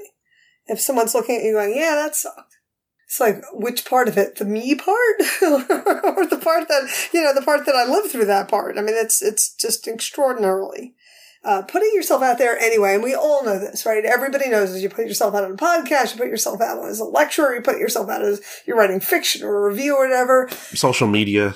Any kind of social media, you put yourself out, and, and you are always opening yourself up to criticism. It's why uh, fanfic is filled with, you know, fake names. You know, people putting, not putting their real names on their fanfic. It's why I always wrote my fanfic under my real name, to say, look, I don't care if you don't like it. I'm not writing it for you, you know. Uh, it takes, it, but I was older. When I started writing fanfic, I was well into my thirties, which puts me in a di- totally different headspace. I wasn't fifteen and concerned about who I'd be or what I might have to do in the world. Um, and, and you could totally understand that people would use a fake name so as not to be seen as the person who wrote whatever that was. And to do your own real life that way is, you know, putting yourself out. It's, it's literally laying your head on a chopping block. And, and there's a weird fascination. You want people to say it was really good. You also want people to say it's really bad so that you can figure out what it is, but then you don't like them for it. And you don't respect the people who like you, and you don't respect the people who don't like you. You get to be Roger Ebert, who hated everybody. As as much as Kabi, you know, looks looks herself up on the internet, there's also this part of herself where she's like, okay, like, there has to be a catch to all this praise. Like, somebody has to be talking shit about me somewhere. Yeah, she she actively searched for criticism of herself, because she there's a sense of her that was, like, insecure, that, like, her work could be so well-liked, that she could be so well-liked. And especially because it feels like, especially throughout Lesbian Experience and through a lot of solo exchange, like, she's seeking validation from her parents, specifically. Yeah. And wants to be praised by them, be loved unconditionally by them, and accepted by them. Which, of course, they do. You know, and that's the part that as you're looking at it going, but they do. They just don't show it. And if they did, it would make you uncomfortable. Yeah. In a way that you don't realize until you yourself are an adult. Mm-hmm. They don't show it in the way that she wants or that she thinks is how it ought to be. Yeah. Yeah. And that's a lot of, I think a lot of kids feel that way. I think a lot of people feel that way about their parents, that they want them to say nice things. Like, um, I years ago had it out with my mom because she would, uh, she was always, in my opinion, she was always very dismissive of everything I did. She doesn't understand anything I'm doing, obviously, you know, explaining anything I do. Every story of mine has to come with like a, a huge prelude to what it was that I was doing today. And, and she has no patience for that. And then she'd, you know, always say to me, oh, well, I tell everybody else that I'm proud of you. And I'd be like, great, you know what you never do? Tell me you're proud of me. And she was like, what? Like, she didn't realize, you know, that she'd go and tell, oh, my, my daughter lectured at Harvard, but she didn't go, really? That's awesome. And she just has no idea. And, uh, and I'm not trash talking her. She just wasn't thinking about it. You know, she thought it was understood that, that she was proud of me, and she, it was, and I knew it. It wasn't like I didn't know. It's sometimes it'd be nice to hear, you know? You know what I'm saying, right? And I think a lot of that is very much what I get from Nagata's work, that she's an adult child looking for the kind of affection that she thinks she wants based on her memory of affection as a child. Yeah. But if she were to actually get it as an adult, it would probably make her a little uncomfortable because it's also infantilizing her. And there has to be some middle space where you as an adult get a, the kind of appreciation you want from your parents that also allows you to still stay an adult. And that's not easy. And very few people can figure out what it is they actually want. You know, it's, it's part of the human condition, right? And, and that's really relatable. Oh, yeah. I mean, her relationship with her parents is like a true line of these volumes that I think is like one aspect of her life that we see really, really improve in terms of her understanding of her family and then realizing that they are there for her and they accept her. Like, the climax of it is like when she turns thirty and she has her thirtieth birthday party and her grandparents come over and they watch videos of her as a child.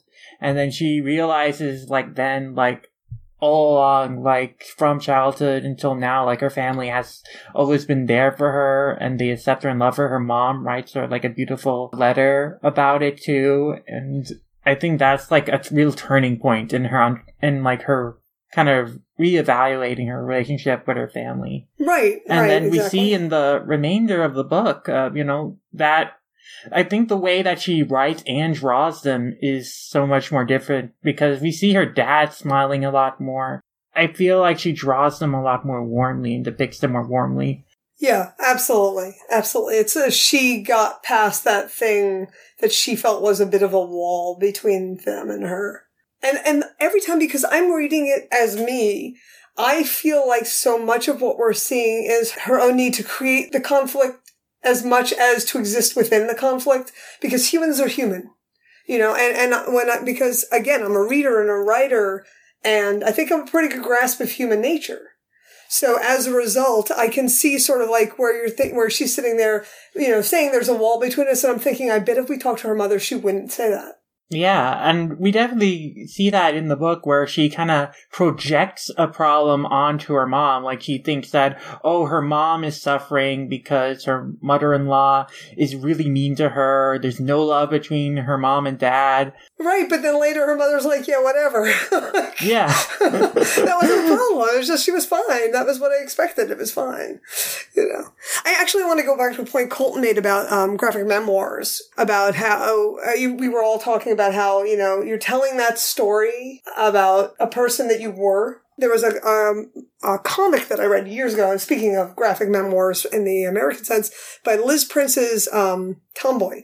And when you were ta- when you two were talking about that, it really made me think about Tomboy, which is uh, it's Liz Prince talking about her not binary gender as an adult looking back at her childhood. And it was pretty much her story was my story. So it was both relatable and very irritating because I lived it and don't care.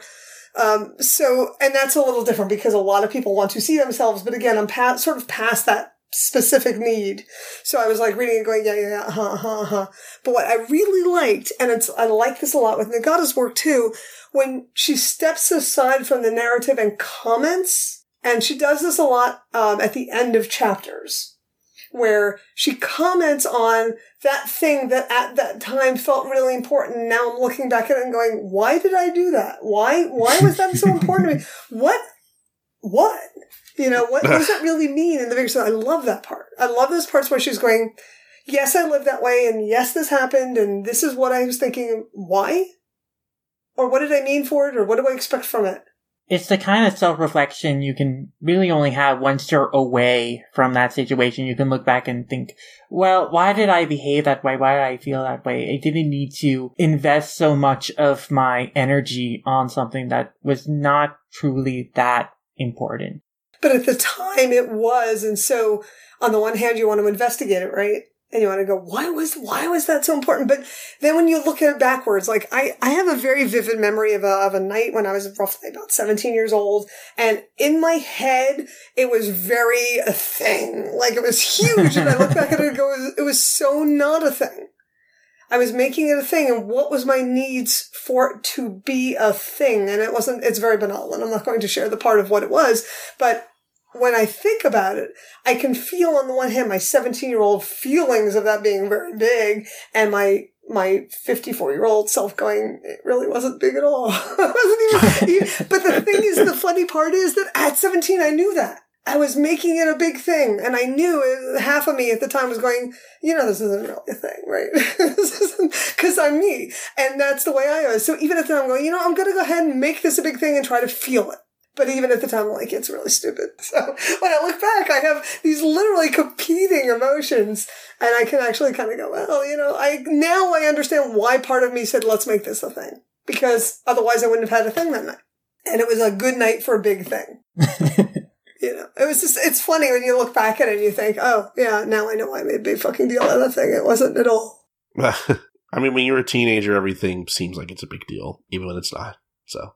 Yeah, and me as a teenager was saying it's not a big deal, but I'm making it a big deal because I feel like it. I mean, it's not a big deal, but it kind of is. Yeah, it wasn't, though. And that was the part, that's the funny part. And if I actually told you the story, you'd be like, are you fucking shitting me? It was nothing. Literally nothing. So, and it wasn't drama. It was the opposite of drama. It was like the anti-drama. So it was really funny, in retrospect, that I chose to make drama out of no drama just to feel the drama that it was. Very funny. But and I think that's a lot of what we're seeing with her. Yeah, I think she does catastrophize a lot of the situations she finds herself in and applies feelings of shame or guilt to herself where there doesn't need to be. Uh, she takes a lot of comments from her parents very personally and becomes very frustrated at that. Like, comment about her dad saying like, oh, you're making me depressed, and then like she that really really hurts her. And then another comment from her mom where she's like, you know, she's struggling with showing her mom Lesbian Experience with Loneliness because she's afraid that her mom would be ashamed of her when she like reads the book. But like she kind of is lying in bed and her mom is like, why are you sleeping all the time when I come to see you? Stop it, you're like embarrassing yourself and this family. And then she takes that really hard and right. Then freaks out about that. Right, and it's nothing. It's really, it's not really, it's just a mom thing, right? Mm-hmm. Right. And the thing that's amazing, I just, I'm sorry to interrupt, but I just want to say the thing that's amazing is during all of this, she's actually working. Not just on this book, but in the middle of My Lesbian Experience with Loneliness being a huge hit, I was in the bookstores and I kept seeing her doing color, I just walking through Japanese bookstores, I could see there were a bunch of cover illustrations by her. She had such a distinct style, it wasn't hard to figure out it was her without even looking, just looking at it. And so once I saw that, I'm like, this woman's got work all, she's sitting here working through all of this. It seems like she's sitting there doing nothing, but she has work. Yeah. And it reminds you that we're only seeing like certain parts of her life, right. and the people around her, like her family, are probably only seeing certain parts of her life because she is doing a lot of work. And I think this, I reread My Lesbian Experience before rereading Solo Exchange, and then I was thinking about, you know, she has that scene where she goes to the interview and mentions, oh, one of my manga won this newcomers award or got an honorable uh, mention or something. And up until that point in the book, she hadn't talked about her time that she was doing, like, writing manga. Right. Like, while all this other stuff that she was writing about was happening. And right, that was, right. like, the first time that was even mentioned. So it's, like, a reminder that there is more that is, like, going on in her life that, you know, we're not seeing, the people around her might not be seeing. And I just find that very interesting, what she chooses to bring in and out of the story. Right. I mean, if you actually go to her Pixiv feed, you'll see that she's doing a lot of work. Some of it is, some of it's commissioned, some of it is a manga that she's drawing that has nothing to do with her life. Um, and some of it is uh, illustration work, and some of it's for herself. So yeah, we're, you know, the, the temptation to think that we're really getting an entree to her whole existence is, is very large. It's because that's, that's the way she's presented it. You're getting this, this entree into self, this access to herself. In the meantime, she's got a whole nother life going on, her life.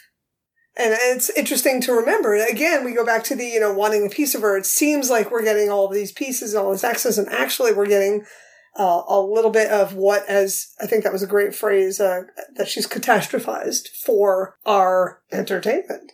To some extent, that's what we're getting.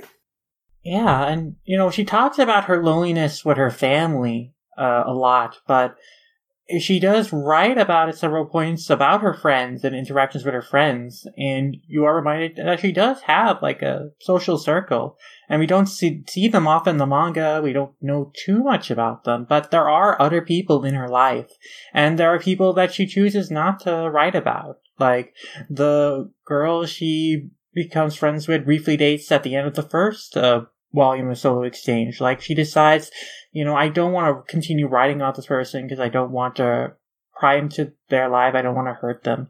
So she chooses not to explore that further in uh, the second volume. Right, and she has every right to, you know? I'm totally cool with that. It's just a good reminder that we don't get access. Uh, I think it's very interesting that what she did, and this is what I think, this is why I wrote the article I wrote about how she opened doors in an intersection, because what she did is she brought, what Nagata Sensei does is bring a bunch of things that all had existence. She kind of brings them into one space. And I wanted to do a retrospective of her work while she was alive and well, rather than waiting until she was dead and going, oh, you know, look, she was so influential. She really is, is currently influential. She took this idea of graphic medicine manga, this idea that you could talk about your physical and mental ailments, and they're not something that's going to put people off, which of course is, is the generic mainstream concept, right? They're like, oh, well, we don't want to talk about that. It's too depressing. People don't want that. They want entertainment. But that relatability for a lot of people was entertainment. This idea that there's somebody out there doing the same thing they're doing or struggling with the same thing they're struggling with. That is empowering and entertaining to some extent. So she took that graphic medicine manga concept, and then she also did something that was extraordinary in the sense that she comes out in a single phrase that is buried in the text and never, ever, ever made a big deal of. She doesn't go, oh, I just want to admit, uh, I'm gay. She goes, yeah, I knew that if I was looking for something more, you know, it would be a, a woman. And that's it. Boom. That's, she moves on. And then, yes, later on, she does, she goes out, she hires the, the lesbian sex service. And yes, she goes out with a woman. But those are never the, the point of any of her narrative. Like, the narrative is not, look at big arrows pointing, look, I had to deal with this. It's like a priori dealt with. The point of the, the story is her dealing with the emotional intimacy and physical intimacy, not the, not the sex of the person. And that was really key. Yeah, I mean, her depression, it stems from different aspects of her life. And so these manga are about her, like, kind of working through those different aspects of her life. But uh, her sexuality is, like, a key part of that. It is an important part of her identity and some of her struggles. But then she does take efforts to work through that as well by, you know, having experience and by trying to become more comfortable with it, going on a date. Right. But the comfort, the discomfort is with the intimacy, mm-hmm. not with the sexuality. And that's so super important because she just did that and moved on. And that's never really the issue. And I feel like that was such a huge step. But she, she's talking about, okay, the first thing she did, she talked about her mental unwellness. That's huge. And then she said, and also, by the way, I'm gay. And that's absolutely not the story here. That was huge. Yeah. You know, and, and those two things are so opposite of the way we make them in narrative most of the time. Yeah, I mean, it is very special that it's not a story about her coming out and struggling with coming out. It's like she knows who she is. And so she, but it's like just a deeper feeling of anxiety that prevents her from like making those connections that she tries to work on. Mm-hmm. And I think that's really interesting. And I, I really appreciated that we don't have a big coming out scene with her parents either. Like, the way they react, they they don't ever react specifically to her sexuality. Like, it's like just about the book and in general and how they feel about that, which is very interesting. Right. And that would be really something to write that kind of a book and say, because it's not like she fictionalized that it was parents. You know, she wasn't, she, she started with the premise, this is my diary. And so once you do that, then everything is sort of, it's you. And so you hand this over and your parents are seeing what you what you think of them, which maybe is a little complicated right there. And that's most, you know, most children, adult children or, or children's children don't really think about their parents as, as humans separate from the function of parent, right? And then parents almost never think of their children as separate from the function of child, even though, of course, parents are forced to deal with that once kids grow up and they start having sex and have relationships and move out and have children of their own. To some extent, they're required to think of their children as having a life outside them. But for parents to see what their kid thinks of them as parents would be disconcerting in most cases, I would say. And I think that's what might have hurt her parents most, is that seeing her write so harshly, at least in lesbian experience in the early parts of Solo Exchange Diary, about them.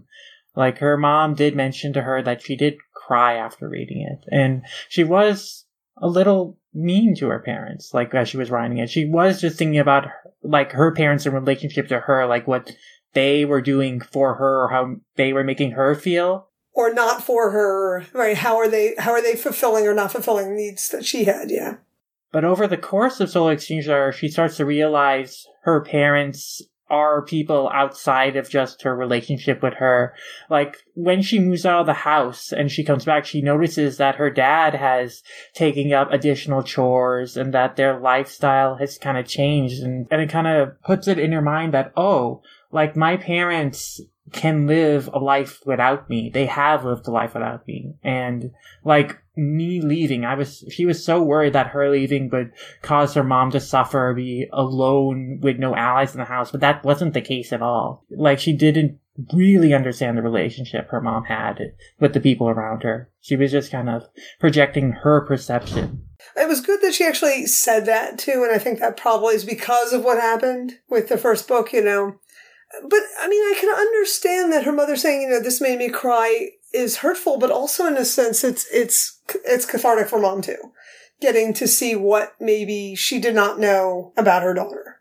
So there's a, you know, there's, it's a lot of stuff. I mean, we're really getting a lot of deep looks at things for which we have surprisingly little context. Yeah. Mm-hmm. Right. It's, it would be like listening to somebody on the train talking to a friend about something very intimate and very personal. And we'd have this really intense story, but absolutely zero context as to it. We don't really know these people. We don't really know what the situation is. So yeah, because that's only one part of the story. Exactly. Yeah. Exactly. So, and I do think that the fact that she's continuing to tell her story through less sympathetic unwellnesses. I mean, this last one, which is about, about alcohol-induced pancreatitis, will not be not relatable, I think, for a lot of people, but also maybe I could see there being a more, for Western readers specifically, a more moral judgment about it. Mm. Yeah, whereas probably her readers probably were not feeling a moral judgment about her depression so much, but I could see them being a little bit more moralistic about, about this. I read the fourth book with the exact same mentality as, as I read the other three. It's like, this is the same story. It's the same person. It's the same story. The physical, because in a lot of sense, you're, you're, the chemical cocktail in your brain not being functional is exactly the same as the chemical cocktail in your pancreas not being functional. Yeah. It's really not all that different. You know, it's an organ and the chemicals aren't working in the right order. Um, so for me, it was, I, I was able to not feel judgmental about this. Yeah. I feel the problems are also connected. Like her problems with her mental health fueled like her alcoholic dependency, which led to these problems with her pancreas and this pancreatitis. So even if she doesn't focus too much on the mental health aspect of it in the fourth book, I feel like the problems, you know, they're all interconnected. The decisions people make in their lives, you know, they affect other aspects of what happens to them in their lives. The one thing I felt about the fourth book, and I hope everybody else gets that feeling too, is Um, I'm just going to quote myself here from my thing. That more importantly, as we read about her desire to create new non-essay work, it's a testament to a creative drive um, and her artistic and narrative abilities that from the inside of all these mental and physical health crises, there is a talented and unique voice who wants to be seen and heard. A lot of the fourth book is her going, I'm trying to write a story that isn't this. And she does, and she includes it at the end of that volume. So we have a a story that is not nonfiction. I'm glad. Yeah, it's a narrative. And the thing is, as I said, there's other work she's doing elsewhere, but she wanted to draw something throughout a good chunk of the fourth book. Her desire is to create. And I know from my own self that I have to be personally in a really good emotional and healthy, energetic um state of being before I can write fiction. Fiction is incredibly difficult. Nonfiction is so much easier. And so for me to do a review, I can do even if I'm feeling depressed or miserable, bored or unhappy or burnt out or whatever, um, although the review will probably reflect that. But for me to write fiction, I have to actually be in a really good state of physical and mental health. All of the energy has to be able to turn to burning the right bits of the candle. And so for her to actually put that in there to show you, look, I did this thing, whether or not you like it is irrelevant. The point is, look, original work, and I've included it, and it's original. I did not have to tell my own story here. So that's, I think, also the end is, again, hopeful. Yeah, like for her, it's even monumental that she made a thing. And right. that that's, I feel like that's kind of relatable for me in particular, too. Just because, like, I, I know I get that way whenever, like, you know, we're we're editing the show or whatnot, and I get through an episode, every time I get through an episode of the show, and I get done editing, I'm like, oh man, it feels good, I, I made a thing, and I'm gonna finally put it out there, like, it, it just, it just feels, it just feels good to actually finish something, you know, regardless of, of its actual quality, I guess. No, I absolutely agree. I've been writing a lot of short fiction, and it's not going to be world-shaking, it's just little random twiddle bits that come into my head, and but to get it out, I've been putting it on Medium, because I have to put it somewhere in my, my own website. Sort of died a while back. And it's just nice to have, oh yeah, I did this thing and it wasn't in existence before I did it. Look at that. And it does feel good. And, and it doesn't matter to me whether or not people like it per se. If they do, great. I'm very happy. You know, it's, I, I'm not, I don't, I'll need the, the external uh, validation. The validation is I got it done. I yeah. wrote down. The words are there and, and they're mine, you know, and that's, and I think that there's something to be said for that, particularly when you're actually a creative person. Yeah. And you know you are, and you just have had a series of not getting stuff done. Mm-hmm. Yeah, definitely. It's, it's so hard to work on something or finish something if it starts to not feel like it is going anywhere, or like your effort, you've lost passion for making the thing you're making, and you're just worried about what other people will think about it, and you've just lost kind of the enthusiasm to keep working at it. It's like a real struggle. So I'm really glad to hear that Kabi has like kind of rekindled her drive to create her own stories just for the sake of making her own stories, because that is just what she wants to do. And it's like a huge thing, because the reason that she drew Lesbian Experience and then continued on to Solo Exchange Diary is because she was struggling with creating her new fictional works. And she felt that by writing her own life, it would like make it easier for her to draw and to make something. I think to some extent it's it's a little bit about piercing a, a blister, draining the wound. Once you've set it and you've worked through it, I mean, in, in a therapeutic kind of way, maybe there's maybe you can make room for the new stuff. I think so. I think that now that she's worked out a lot of, like, of the frustrations of the anxieties that she's been feeling, and through that, her relationships have improved, especially with her family. She's now kind of in a better place to want to and can focus on creating her own new fictional stories that, like, she wants to. As far as we know, because again, we don't really know the whole story. Right, right. You know, and that's it. We have to, we can make that assumption. And I agree with you. I want to make that assumption. I also think that probably, based on past experience, she finds, she's been told, her editors find, her publishers find that when she ends each volume with something hopeful, it will bring the audience back. As opposed to, you know, and yeah, I'm still depressed. So maybe there's that too. I'm not so idealistic to think that a little manipulation isn't happening there. I do worry about that too, but I am hopeful we'll see her pursue more original stories. Well, as I said, she's always, the whole time she's working on stuff. So, like I said, you're still only ever getting parts. That is true. I mean, the only of her, like, original fictional stories that we have translated uh, officially in English is the Chika-chan's Diary, or uh, Chika-chan's Depression at the end of Solo Exchange Volume two. But just based on that, you know, I want to see her make more stories like this.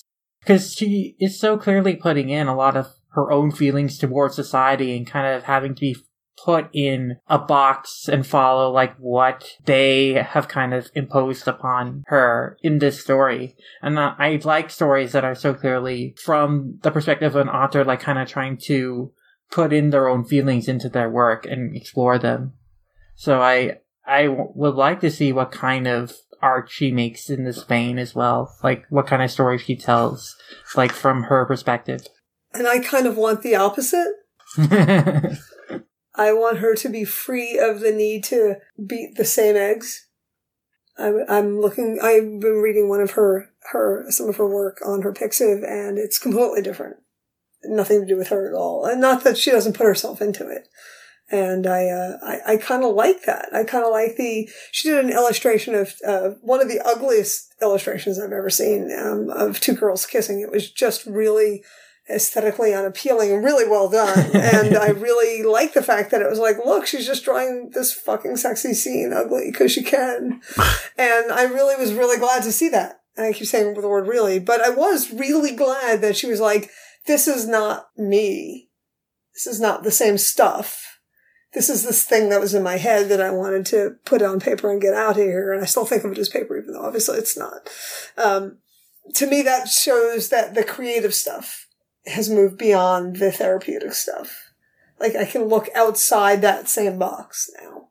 That's great, too, I think. Like, she is also in a state of mind that she can write, you know, just other things than yeah, just her. Something too. Else that isn't mm-hmm. her. Not that when you write anything, if you've ever done any sort of non-fiction creative work, you know, not that you don't put yourself in it. You're always in your work. The differences are you going, hi, it's me. Like, you know, that Monty Python sketch with the clowns, you know, the, the silly part of going, hi, you know.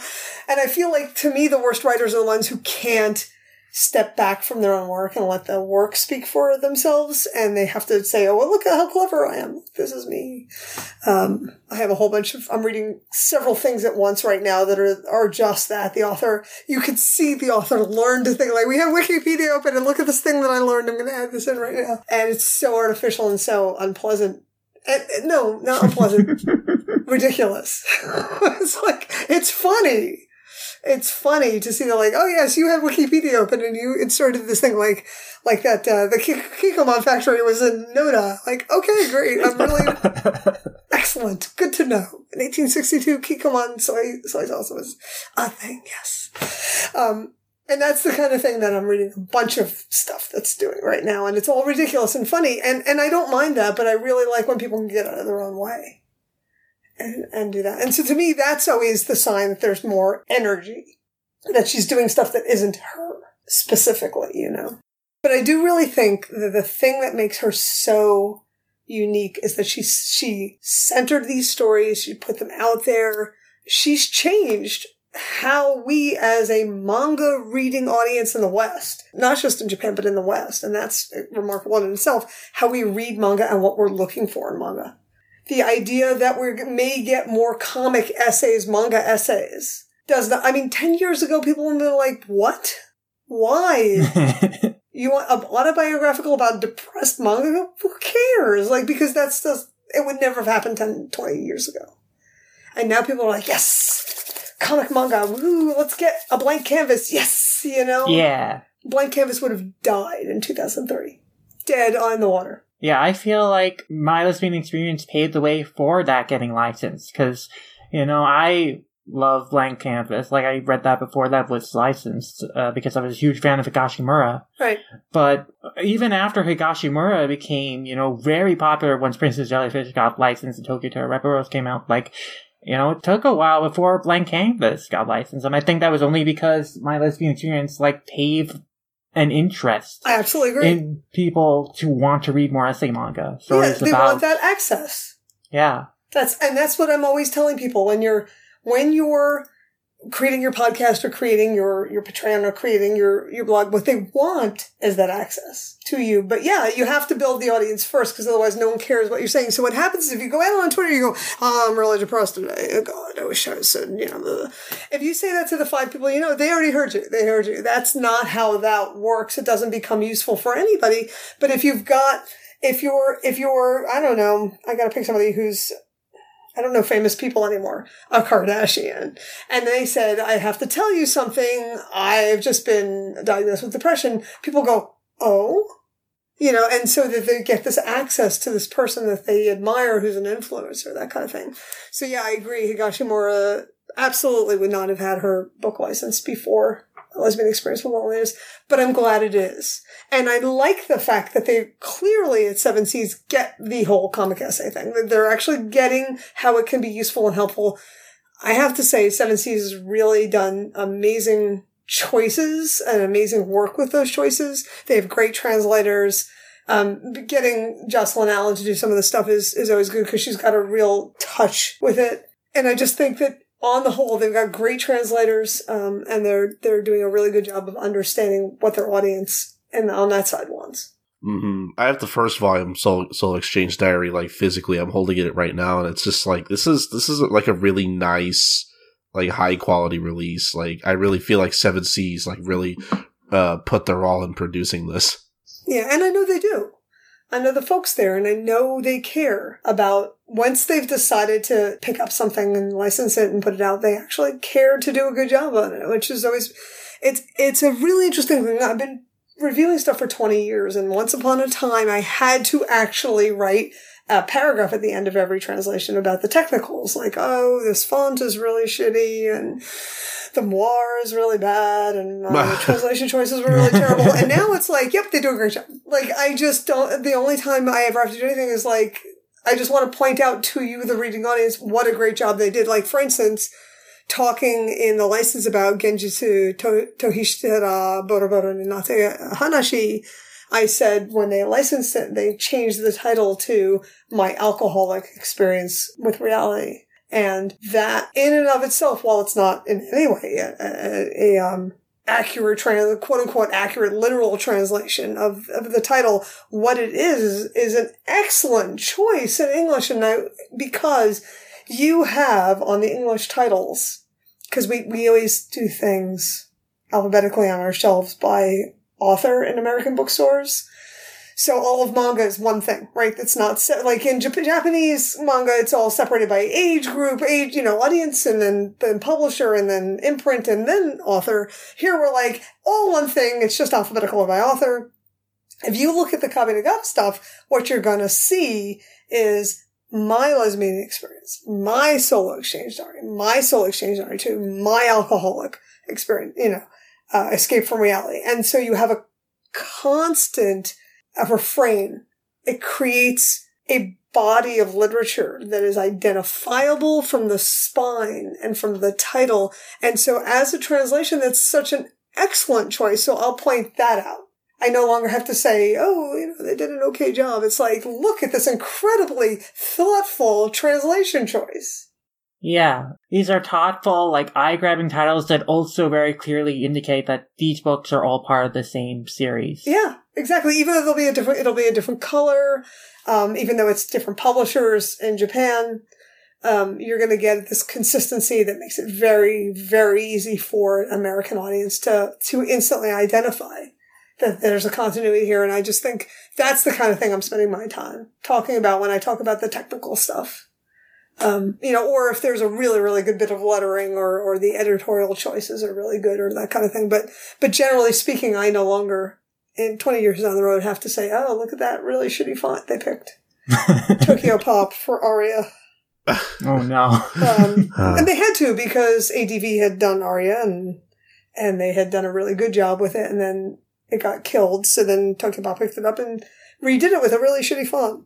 I don't blame them, but it was really hard to read. You know, that was a long time ago now.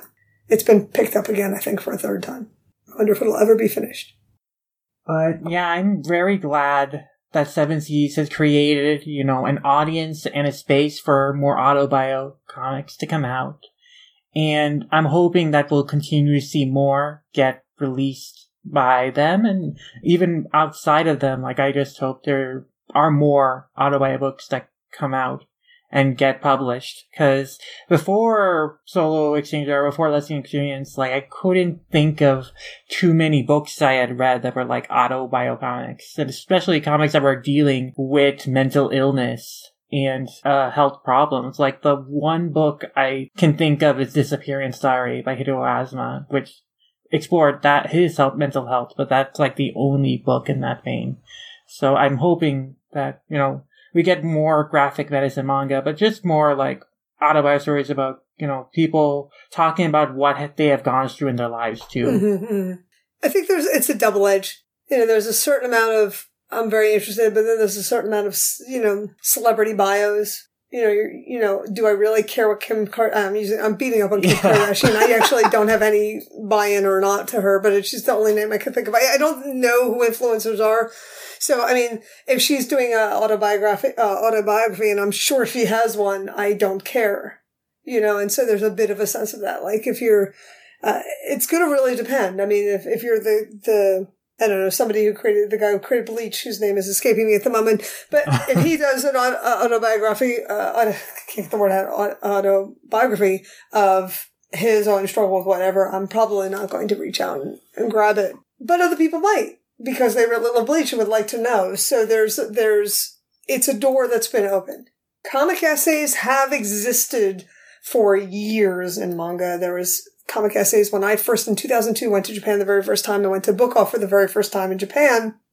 There was already a category of comic essays at that time, and they were a lot of uh daily life stuff. It was a lot of women, the stuff on the shelves, and I'm not saying that was the entirety, but Book Off is a used bookstore, so that was where I saw the comic essay thing.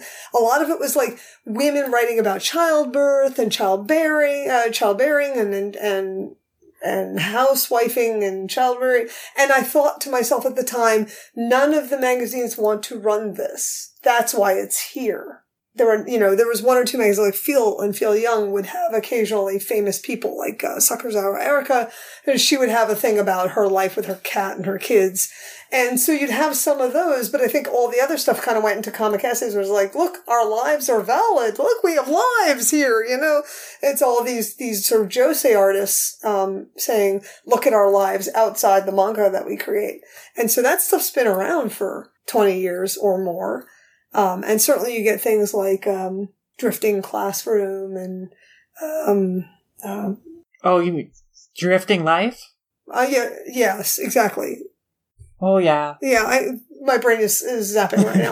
But anyway, yes, Tatsumi's work, where you're getting stuff about, um, you know, his life and that, that you know, the, the his struggle with getting, you know, becoming a mangaka and all that, that stuff has all existed previous to this. But I definitely feel like there's a, a shift now into the, you can talk about other stuff, too. You can talk about not just how difficult it was to become a mangaka, but why. why was it so hard for you? What was it that you dealt with? And I feel like these things are, are all evolving over time. I think graphic medicine here in America is also amazing. Uh, there's a graphic medicine comic event every year.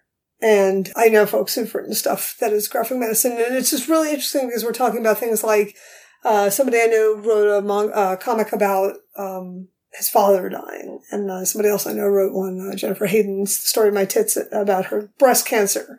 And so it, that sort of stuff is much less... has to be pushed under the carpet now. It's like, yeah, you can't really stop me from telling the story, but not only can you not stop me, people actually want to read it.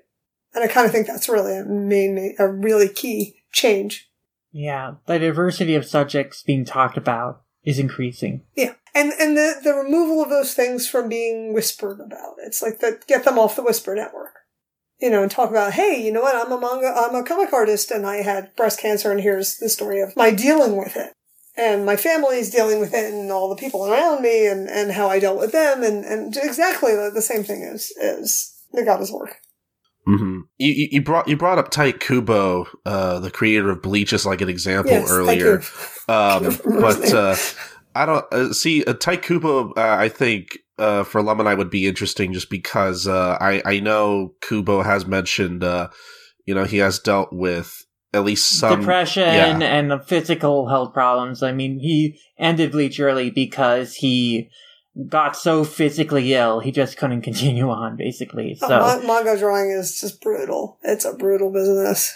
And, you know, there there have been stories, uh, I think he, he, he had an anecdote about how, like, uh, a, a kid with some terminal illness actually wrote to him and, like, you know, wrote to him about, you know, himself and like how much he loves Bleach and everything, and that basically gave him the motivation to keep going. Like that's uh-huh. the, that that's the kind of stuff I would actually like if if Kubo ever actually did like an autobio comic. Like I would I would I would love to see I would love to read it just for just to maybe get clarification on like, you know, what it was actually like dealing with that and writing, you know, one of the most popular manga in Jump at the time, you know.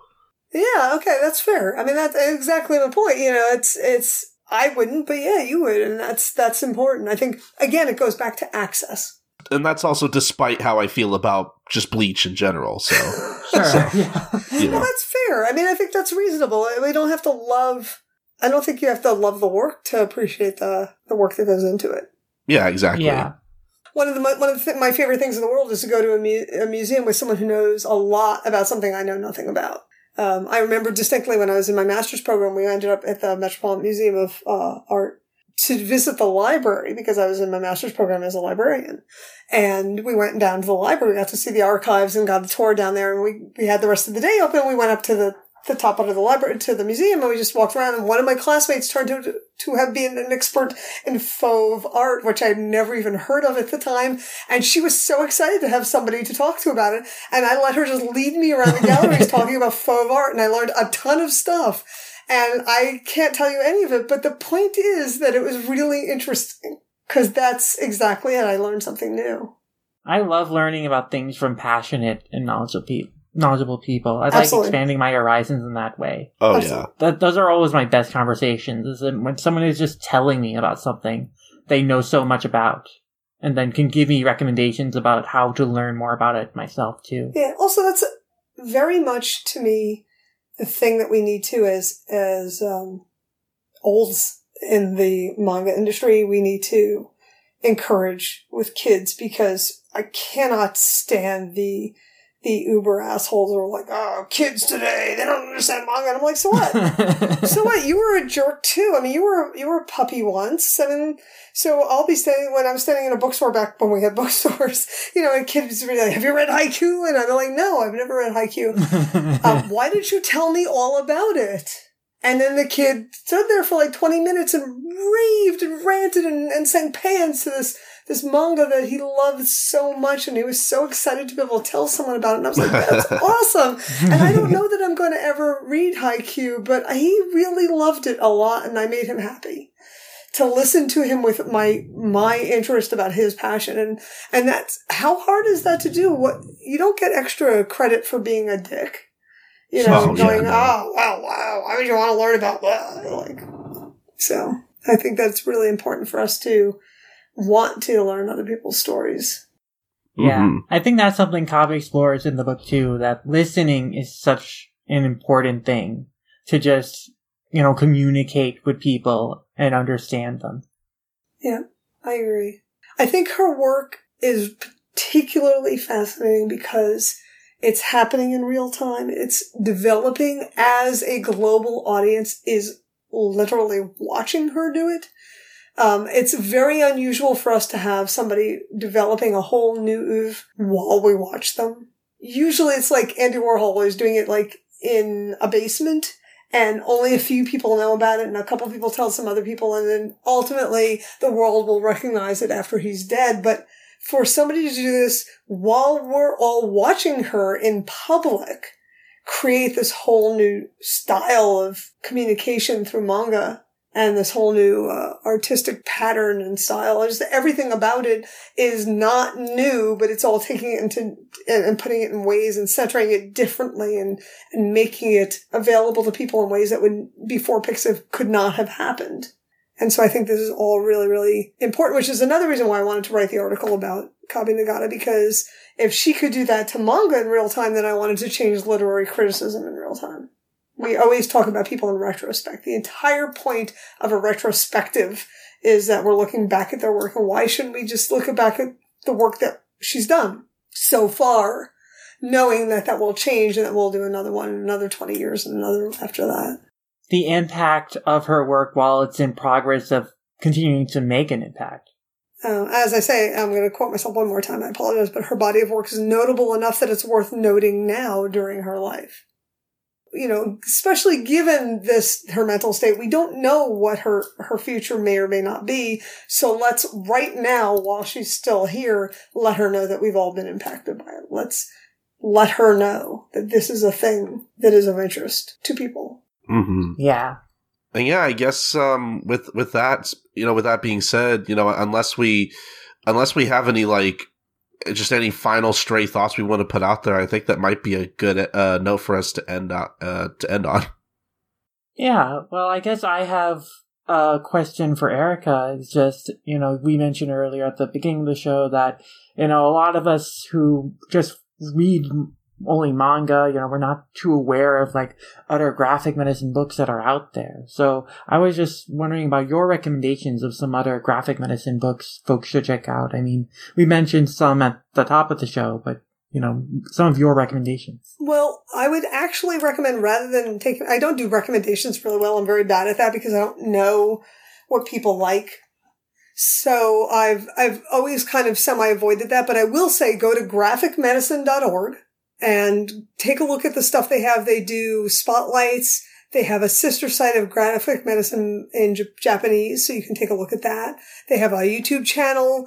Um, they have their own conference, which this year they did online, and they have the conference keynote is online. Uh, the conference keynote is called Queer Mad Comics, A Personal History. And so they have a really, really good grasp of the kinds of intersections, and graphic medicine is right, right, right away. It's a, it's an intersection, and they kind of get that. And I really think that they're worth looking at, and you're going to find so much stuff just from, you're going to just find such an extraordinary variety of things that I, rather than me saying you should read this or that, I'm going to say go to graphic medicine dot org and just go for it. Because there is a massive body of work there that's been curated for you to take a look at, and I, I highly recommend pretty much all of it.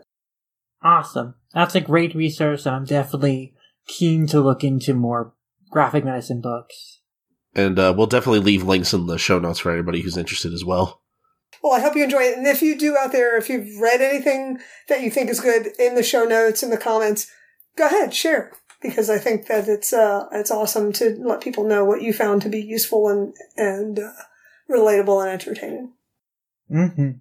But yeah, I suppose that wraps us up on our discussion of Solo Exchange Diary, and I think we touched upon like a lot of key aspects of like what makes Kabi's work so remarkable and some of the core themes and stories of the book. And I want to thank you, Erica, for coming on the show again and talking about it with us. Uh, thank you so much for having me. I was so delighted to be invited this time, and uh, always. And I really think that Nagata Sensei's work is is really industry changing. Oh, yeah. And so I'm really, really excited that you guys thought to to take a look at it. Everything, everything that happens now will be new. And so I think it's always good to look back and say, look, this is how she changed the world. Now let's go see where where we go from here.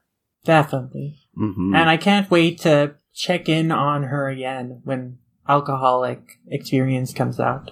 Yeah, I think you're going to find that to be a very interesting book. I found it. I, I really, I find her work interesting. Very, very interesting. It's, it's, it's, it's kind of hard to be inside someone's head, you know, sometimes.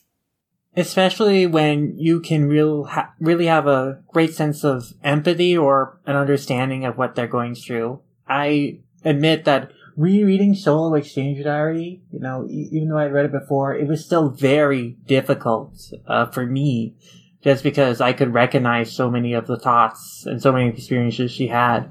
So even though I'm generally a fast reader, like, it I actually took quite a bit of time to read through this, because I kind of had to stop after it got a little intense every once in a while.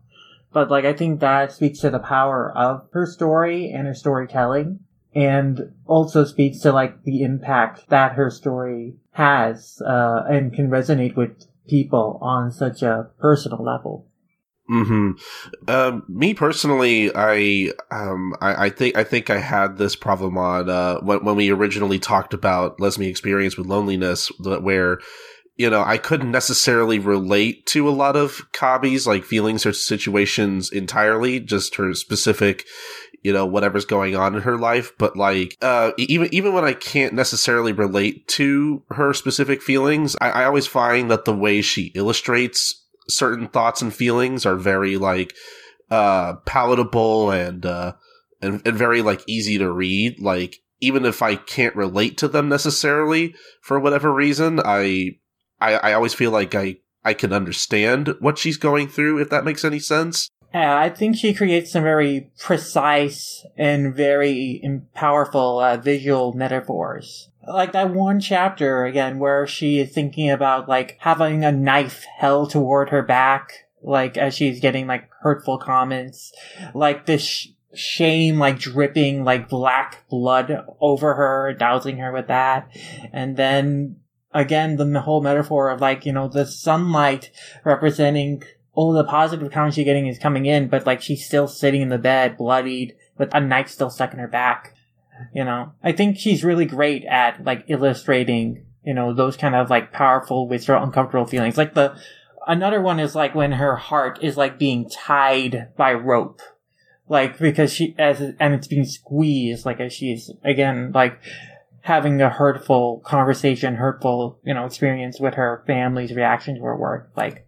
Uh, there are just some things that I, you know, that are very, like, kind of simple and direct, but they, you know, because of that, they hit really hard. At least, it, especially if you can, you know, understand the place where they're coming from and empathize and relate with that.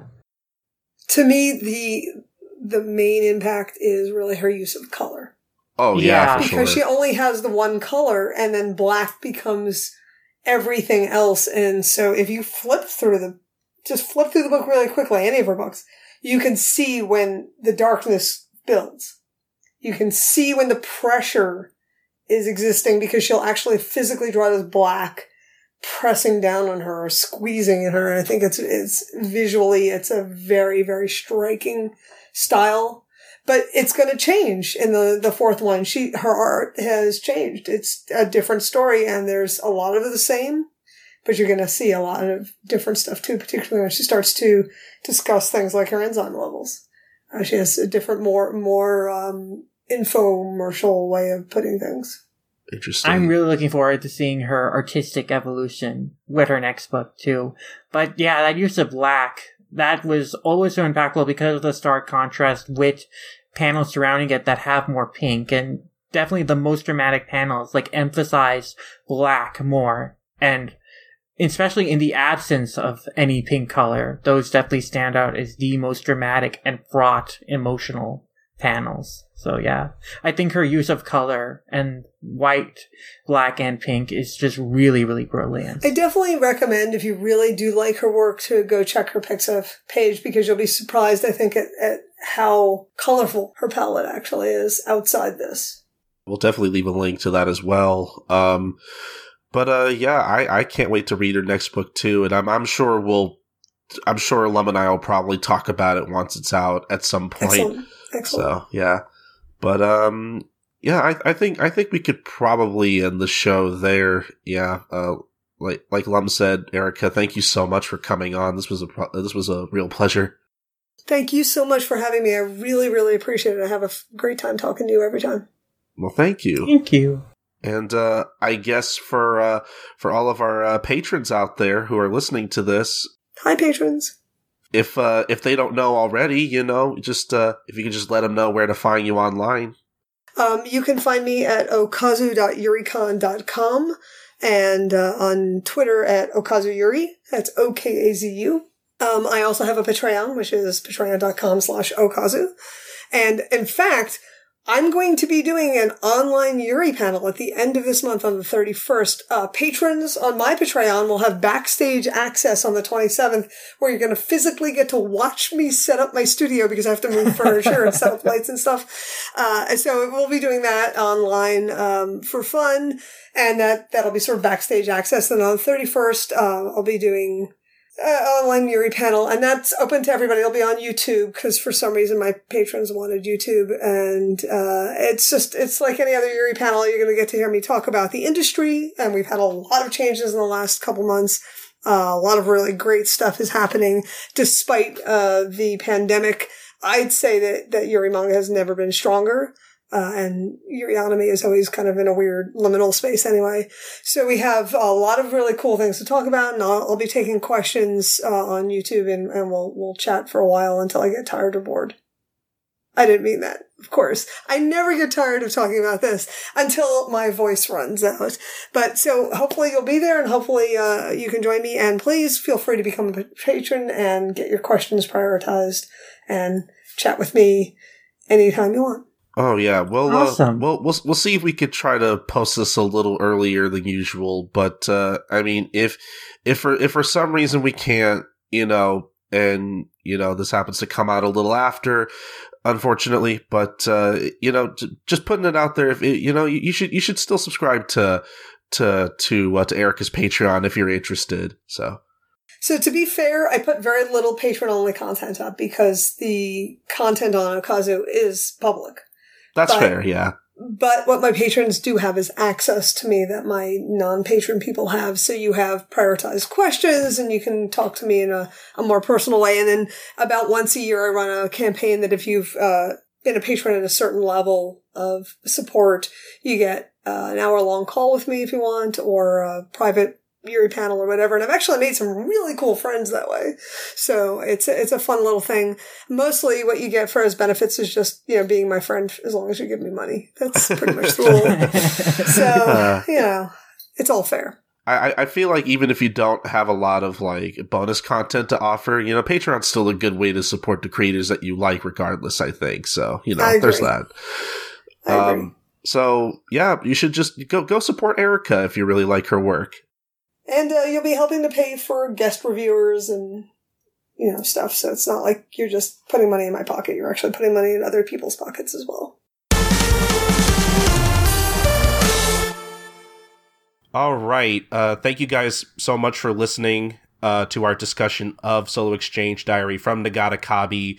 Uh, like we mentioned at the top of the show, this is not the last time we will be discussing her works, uh, because as we mentioned earlier, we will be having a podcast dedicated to talking about her newest work coming out in English from Seven Seas, uh, My Alcoholic Escape from Reality, uh, that we will be once again recording with our good friend, uh, friend of the show, Erica Friedman of Okazu Yuri.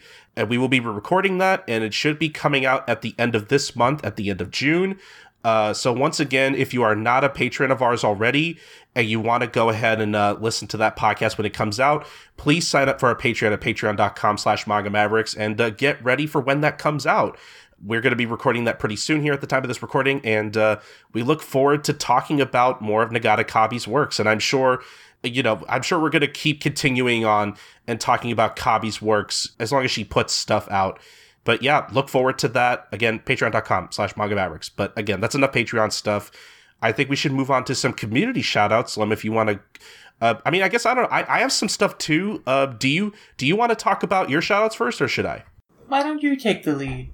Okay. Um, so first off, uh, going into community shoutouts now, obviously, uh, I'm going to bring up something that um, we said we were going to talk about, and in the Demon Slayer episode, I totally forgot to mention. So uh, uh, apologies to our good friend Marion, uh, Microwavy at, on Twitter, uh, a good friend of the show. Also, you know, involved in so many podcasts, uh, involved in what I would like to call the V-Lore G T Z empire of podcasts, you know, with stuff such as the Demon Slayer podcast, uh, Over Solo Shaman King podcast, Saturday Night Shogi, as well as, uh, you know, a, a part of their own stuff, too, such as uh, the Good Friends Anime podcast, or uh, the Good Friends Anime Club podcast, I should say, as well as uh, View from the Top, a Haikyuu podcast. Uh, I know that's on hiatus, but I still wanted the shout out anyway. And so, yeah, Marion has a lot of hats on a lot of racks, as I would like to say. They do a lot of stuff. But uh, one thing I do want to shout out in particular was something that uh, they had mentioned on that episode of the podcast they were working on that is now out, is their uh, article, their their piece on the Toonami Faithful website, uh, their article on Bobobobobobobo, uh, an anime that... Um, I think it's safe to say that Lum and I are both huge fans of. We don't talk about it a lot um, because we're we're we're saving our energy and our talk and our gushing for when we eventually do talk about Bobobo on this podcast. It is going to happen one day, I promise that. Um, but we we both love Bobobo. It's probably one of our favorite shows, and you know, so when when we found out Marion was going to do a piece on it for Toonami Faithful, um, you know, we were both pretty excited for it. Uh, as you can hear on the Demon Slayer podcast. And now that article is out. I had a lot of fun reading it. In, in general, I, I just I just love seeing anything on Bobobo because I, I feel like, I don't know if I want to say it's had like a resurgence, but it, it feels like more and more people are like kind of like remembering it and like kind of like uh, reminiscing about it a lot these days. And uh, it is cool to see anybody just talk about this show that strangely was a part of the Toonami lineup, but I have to thank Toonami for it because, uh, you know, I, I I watched it pretty much almost every week, and it was fun. I have a lot of fond memories of Bobobo, and I'm I'm really glad that Marion took the time to talk about it. Absolutely. Always love seeing some loving tributes to Bobobo, and Marion wrote a very thoughtful and wonderful tribute to it. Mm-hmm. But uh, as much as I would love to keep talking about Bobobo and Marion more, you know, uh, I actually have a lot of shout outs for, for this time. Usually I don't always have a lot because sometimes I forget to look for stuff or I, I don't always find stuff that I like actively want to talk about. But I have a lot of stuff I want to talk about. So I'll hopefully try to go through some of these as quick as I can. But um, the next thing I want to talk about, not really anime or manga related, but it's just uh, something that I had a lot of fun listening to. And I have been listening to... for a few months now. Uh, it's probably one of my favorite podcasts to listen to every Monday, just kind of at work. But uh, uh, something that I don't always talk about that I don't think I've ever mentioned. Uh, SpongeBob's one of my favorite cartoons. Uh, you know, it's something that like I also grew up on and is just something that uh, recently I've been kind of like rewatching a lot of. It's, it's, it's kind of a comfort show for me. It's like, oh, man, you know, if I'm eating dinner or just doing whatever, uh, I want to watch something, but I just kind of want to like put something on in the background. What do I, what do I put on? Oh, I'll just put on an episode of SpongeBob. It's legitimately like, again, one of my favorite cartoons, and I love watching it. And, uh, you know, uh, I kind of had the urge to kind of look for podcasts about it. And uh, I want to shout out an episode of the Absorbent and Yellow podcast uh, hosted by Sam. Basically on the episodes, uh, Nasty Patty and Idiot Box, uh, two really great episodes of the show, probably some of my favorites, especially Idiot Box. Um, I thought this episode was really fun in particular. Uh, basically, if you ever if you ever listened to like Talking Simpsons or What a Cartoon, it's kind of a podcast in that same style, you know, where Sam talks about an episode of SpongeBob every episode, kind of like. Uh, for lack of a better word, kind of deep dives into the history of SpongeBob and whatever particular episode that he's talking about. And uh, I really liked the discussion for this episode in particular. I thought it was very good. And uh, yeah, I, I just I just wanted to shout it out in general that uh, I really enjoy this podcast. And uh, I, it's just it's just nice to find a podcast that uh, you know uh, dives deep into a cartoon that I really enjoy, and uh, I would really recommend it, especially if you're a SpongeBob fan. So there's that, and um, I guess I also just want to like give an update on um, on a shout out that we did for the Demon Slayer podcast in particular. That uh, Lum, I have to thank you. You got me into Bruce Leslie and his content, and I'm really enjoying it so far. Um, yeah. Since the last time we've uh, shouted him out on the show, it, in, in case you didn't listen to that episode, uh, Bruce Leslie used to be, uh, I guess it still is kind of like more of a, like a Western comic book guy, uh, did a lot of videos on like uh, superhero comics and characters and whatnot, has recently be getting, been getting into anime, uh, especially with Demon Slayer. They've done an entire watch through of the first season uh, with his daughter, kind of going through the show, and is c- currently doing the same thing with Jujutsu Kaisen. Uh, but is also doing like these kind of like first impression videos of a lot of different stuff. Like uh, I think at the time of this recording last night, I just watched a video on uh, Cells at Work. Uh, they've also done like a first impressions video on stuff like One Punch Man. Um, I left a comment in the One Punch Man video that uh, Bruce actually responded to. Uh, I'm I'm doing the Lord's work, uh, the work of the Ginta Mafia, trying to recommend Gintama to him to uh, try to watch and maybe do a video on it. And uh, he said he might check it out, so there's that. Uh, I even told him that we talked about him on the podcast. So, Bruce, if you're listening, hi. We really like your stuff. And uh, I think I'm going to keep watching. I'm subscribed. Like, I'm I'm hooked. So, thank you, Lum. Excellent. Yeah. I, like I said, I love Bruce's content. It's so, like, wholesome and positive and thoughtful. Yeah, he's just a swell guy with swell thoughts and opinions on manga that I always look forward to. Mm-hmm. Uh, one, one last thing about Bruce. Um, I also watched his uh, kind of breakdown of the first volume of the Demon Slayer manga. Uh, obviously, him being more of a comics guy, like I really appreciate the way he kind of broke down the first volume and like what works about it. I hope he does more manga videos because I really liked what he did with that video in particular. Absolutely. Uh, just some more YouTube stuff. Uh, I recently came across a video from Braxton or uh, Just Stop on YouTube as well.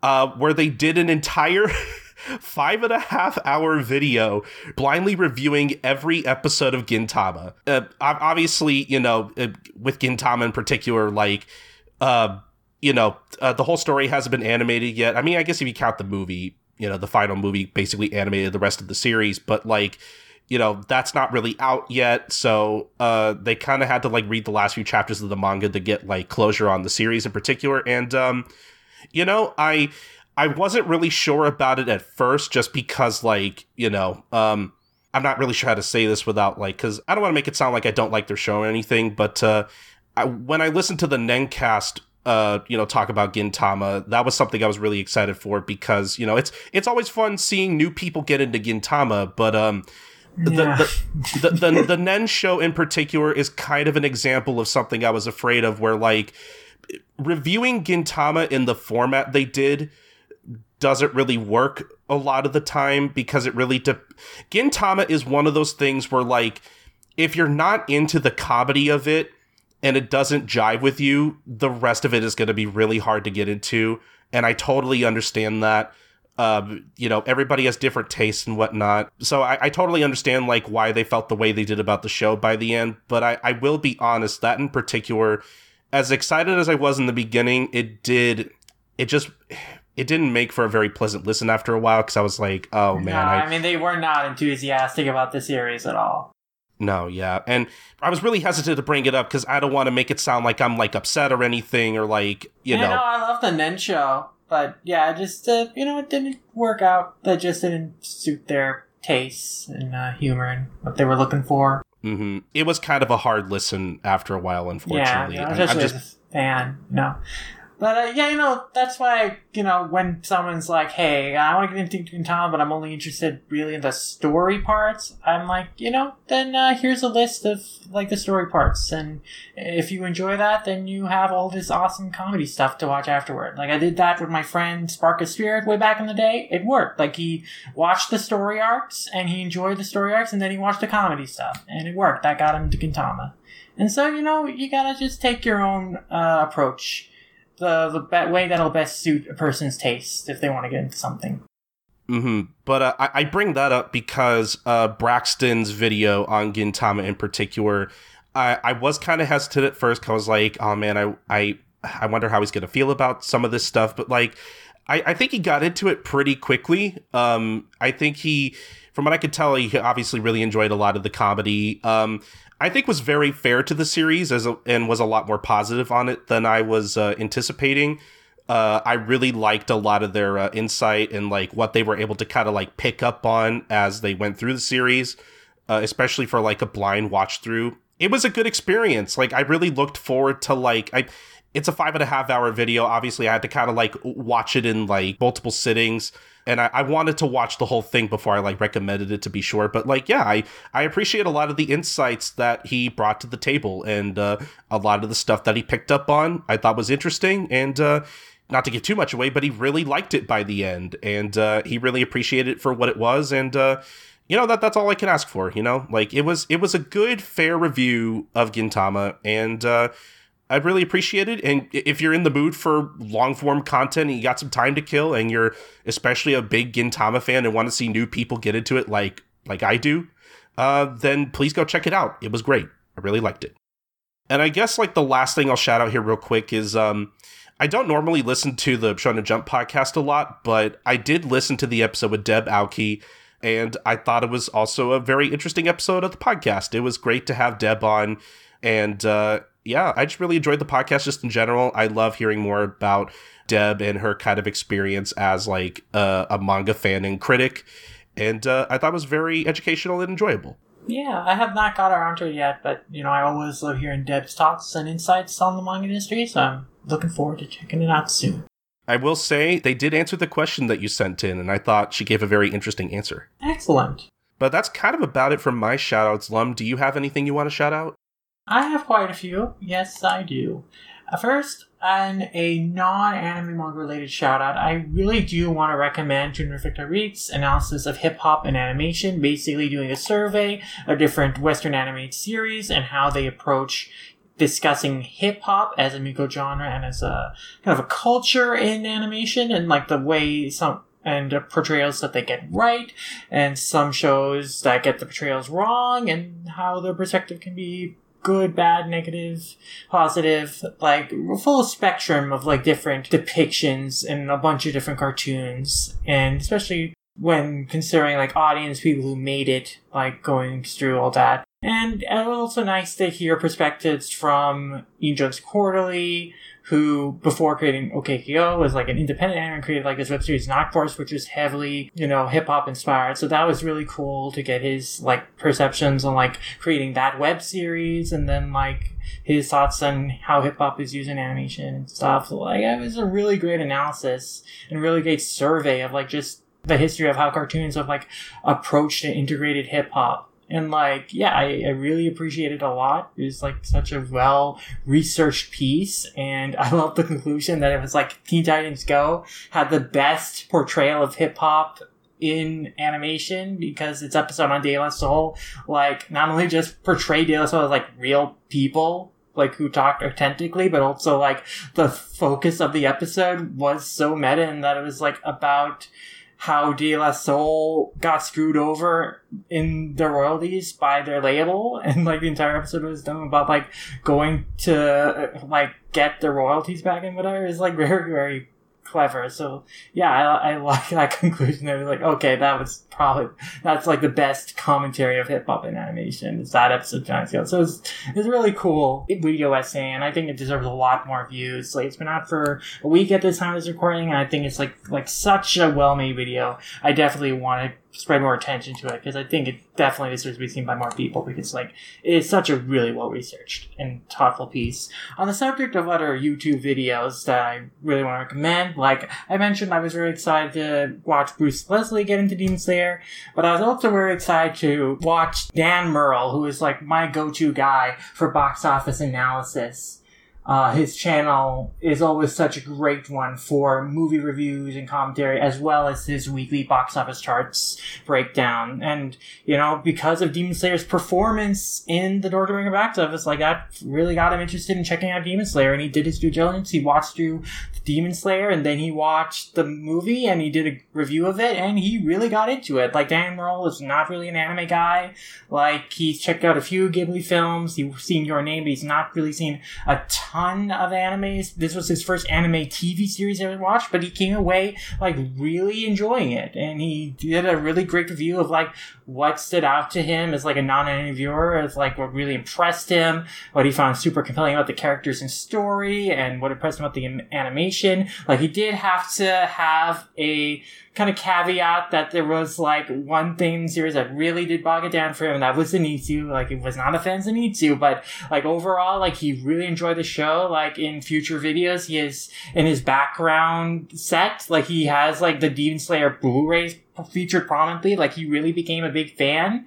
So, like, I was really happy to see that. I was really happy to hear his perspective on the series as Rue, because I always love hearing his thoughts on film, movies, television, and yeah, I'm just glad to hear him be a Demon Slayer fan. I'm curious if this is going to encourage him to check out more anime uh, in the future, because I'd definitely love to hear more of his perspective on it. It's like someone who, again, is just not really an anime guy, but appreciates good filmmaking, good storytelling. Now, on the subject of shonen series, I do want to spotlight a recent anime feminist piece on Black Clover. Now, anime feminists have previously published annual pieces from other people who have, like, kind of praised Black Clover's portrayal of female characters. This piece was more of, like, a critique, though, by Alice Miller, where she kind of looked at, you know, there are some, like, good elements to these Black Clover's female character story arcs, but there, there are also some baggage in terms of, like, a lot of the female characters kind of have their arcs, like, revolve around validation from men or around or all relationships to men, and like their personalities are often defined by their relationships to men, and so that's kind of disappointing that like if their arcs like have to be so intrusively entwined entwined with male characters, whereas there are a lot of male characters that don't have arcs, you know, tied to female characters in a similar way. I think the one part of her critique that I don't agree with is her critique of Maria Leona, because she was like, oh, she disappears from the story after the Elf Invasion arc, and she doesn't have connections with other characters. But I think that kind of It doesn't. I think that kind of contradicts like some of the uh, some of the argument, because like Maria Leona is not a character who's defined by her relationship to male characters necessarily, and she is like just a pretty strong character that other people respect and idolize. So I feel that's an exception to what she's talking about. But in general, I agreed with a lot of what she said, even though I think that Black Clover has great female characters and great arcs. Like, I love Newell, but I do think that some of her criticisms, a lot of her criticisms, are actually quite valid, and I think they are worth keeping in mind. Like, Black Clover does have really great treatment covers, in my opinion, but there are still a lot of room for improvement in general, and a lot of battle shonen manga. Black Clover is an exception. Now, for uh, another great dissection and uh, discussion of a battle shonen series, a classic battle shonen series, I really love Magnus Lane's episode of Naruto recently. Like, that was just a great episode, you know, like, again, just talking about what makes Naruto such, like, a compelling comic from the get-go, like, also discussing, like, how Naruto obviously kind of clearly kind of shifted gears early on to kind of adapt to, like, what readers respond to, or, like, to give it more legs as a long-running story, and how they, you know, as season comics, we were, kind of, were able to pick up, oh, here's where some changes were kind of probably made when you read the story. Like, here's where some of these tone shifts are happening. So I thought it was a great discussion of, you know, what like makes Naruto work, and like what makes it such a compelling comic. But I also really appreciate, as part of the episode discussion, with a librarian guest they had to discuss like what would be great manga you would recommend to younger readers, especially kids. And I thought that was a great discussion to spotlighted like a lot of titles I didn't wasn't even aware of, especially for titles for like the titles for like really young readers, especially like for the from the WizKids imprint. Like, oh, I this wasn't even on my radar. So I thought that was a really great discussion and a really great recommendation list for, like, you know, child-friendly, uh, very easily recommendable series you know, that you can give the kids. So I really appreciate that aspect of the discussion on that podcast as well. So overall, like, it was a really, really great discussion about Naruto and about a great recommendation list of manga for younger readers. Now, I also want to sh- move on to some Twitter-related shoutouts. Like, one is just a, a cool tribute animation by Tara Billinger and Zach Bellissimo, who are the creators of the web cartoon Long Gone Gulch, which is like a really excellently stylized animated short uh, cartoon that they're developing like as a series. But they made like a just cool Lupin tribute animation to celebrate Part six being announced, the fiftieth anniversary of Lupin Turd Anime, and it's just so cool in concept. It's just like Lupin is like uh, standing next to a T V, the T V starts glitching out, and so he starts hitting it, and as he hits it, like, not only does uh the image on the T V like change with the static, but he also like changes like each time he hits it. Like, his jacket color changes from like green to pink, red, blue, and then like he hits it like hard one time and he like goes to his black and white manga design. And it's like such a clever tribute piece to Lupin. Like, I really appreciated it. I really appreciate the nuances and details. Like, they, on the T V screen, they're like worked in like Monkey Punch-esque drawings of the Lupin crew. In addition to that, like, this is something that I like missed on my first viewing, but when he kicks the T V at the end, like Mamo flashes on screen, so that was a really cool detail too.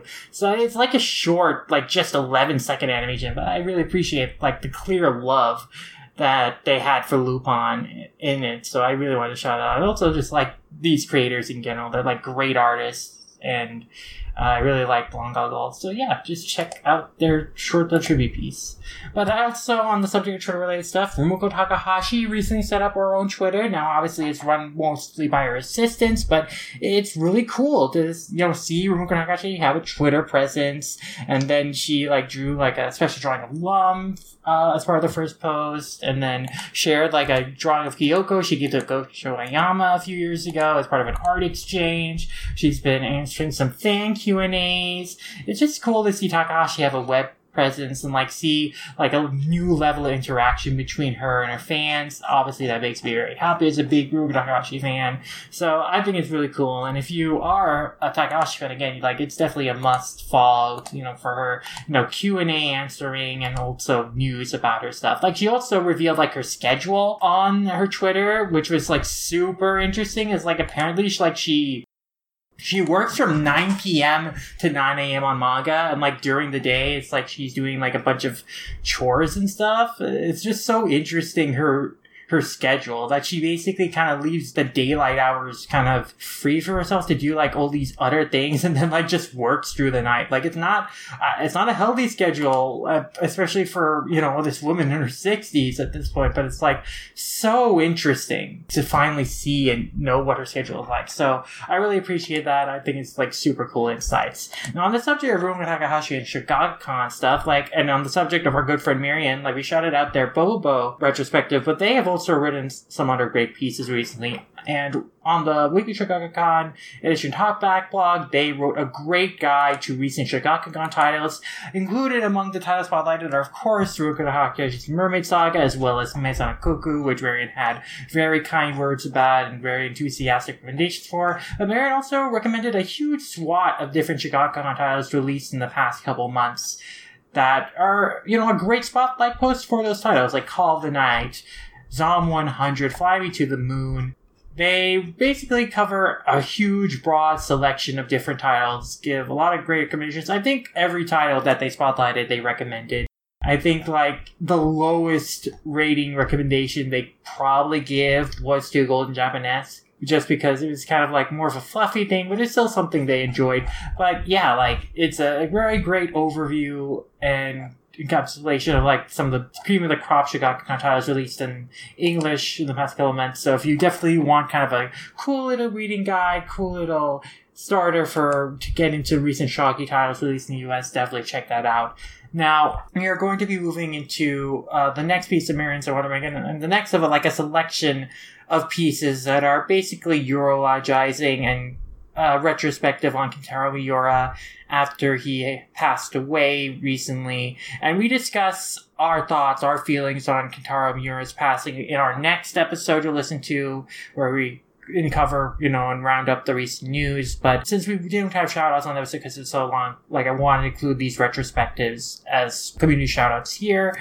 And Marion's is such a wonderful piece. Like, it's so exhaustive. Like, I know that at one point he was, they were discussing, like, maybe splitting this up as different pieces because, like, it, it covers so many different bases.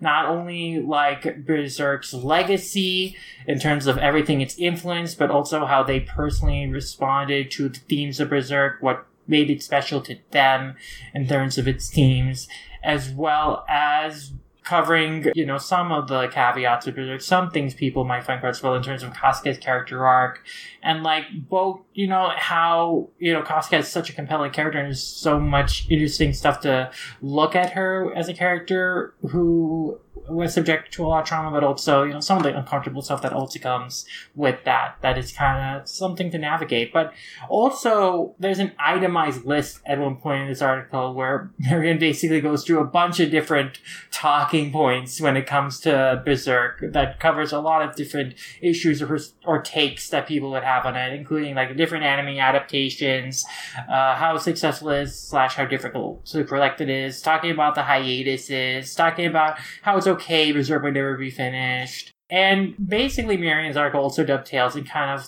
a great point about overwork and how Miura very likely passed away so early because of overwork. And it was a great discussion of, hey, you know, this is a problem and this is something we should be mindful of. Like, you know, this, because this person like impacted our lives so much and we should do what we can as fans to effect change on the lives of people we care about. And this includes, you know, improving working conditions for creators or just, you know, being there to reach out to people who we see are struggling or in need.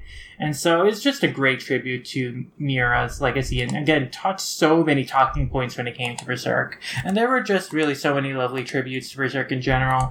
Dark Horse, of course, published a tribute to Berserk where both the founder and president of Dark Horse, as well as two key editors at Dark Horse, Chris Warner, who's the editor of Berserk, and Carl Horn, who's like editor extraordinaire at Dark Horse, basically recounted what they found so special about Berserk and Miura's world and their own personal experiences with Berserk. And it was just such thoughtful thoughts and comments from them. But also N P R even published a great tribute to Berserk by Eldelka Lahotsky. And they talked about their experience with Berserk. They talked about like what made Berserk stand out as such a comic because of Miura's just gorgeous artwork and his legacy. And it's just nice to see like, you know, Berserk and Kentaro Miura was eulogized like on like a big mainstream news publication like N P R. Like that was really, really nice to see that a big publication like them would, would pay attention to this and write such a thoughtful piece on this. But of course, like, one of the most thoughtful pieces definitely came from But Why Though, where Kate basically got comments from a lot of the But Why Though team on what Berserk meant to them, talked about, like, the collective grief they felt at Kentaro Miura's passing, but then also using that as an opportunity to discuss, like, how Berserk as a series itself, like, explored these themes of grief and trauma and confronting them and, you know, using community as a way to heal from them, to give you the strength to push forward from struggle. And yeah, I just thought it was just a very heartfelt piece. It was nice to see so many people come together to contribute to this article to just describe what Berserk means in them and how inspiring it has been to them. I also feel this is true of Peter Fobian's great Berserk retrospective, an article like how Berserk has affected him in his life, recounting personal experiences he had with Berserk, like getting a friend into Berserk and like that friend like really having the most thoughtful comments like he's ever had on any piece of media, like on Berserk and like nothing else, and how his re- relationship with Berserk changed as he grew up, like how the way he related to Berserk related to Guts and his arc changed as he grew up from his high school days into adulthood, like, you know, how he once felt like that same loneliness that Guts did. You know, he once felt like he had to take all the, the stuff that he was shouldering, like, on his own. But then, like, in the arc's post-Golden Age, you know, he, he recognized, like, hey, you know, reaching out to other people.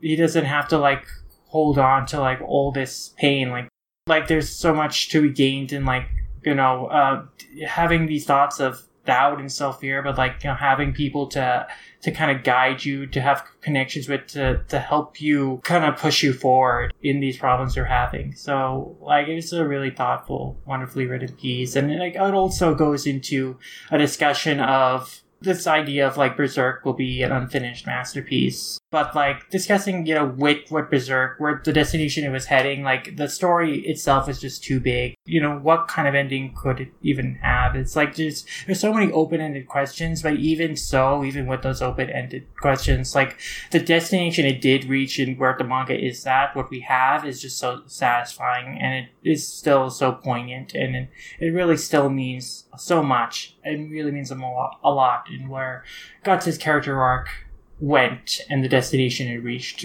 in the final recently published chapters. So again, it was a very heartfelt, thoughtful, personal piece that I, I really appreciated. Like, a lot of people just wrote so many loving comments and tributes to Berserk, and it, they were all just so incredibly moving. And I, I think that, you know, it's such a tragedy Kentaro Miura passed away so young, but I think that all these pieces, they do warm my heart to see like the impact that he left, the legacy that he's left, how he has affected personally just so many people, how he has touched so many lives, and the messages that have reverberated, that have, you know, gave people hope and the strength to push forward. Like, I definitely feel that way. I, I and I think that it's just heartwarming to see, like, just as a community, just so many people can resonate with those feelings. All of us kind of collectively like feel that same kind of admiration and thankfulness for like the, the story of Berserk and kind of the messages it has imparted on us.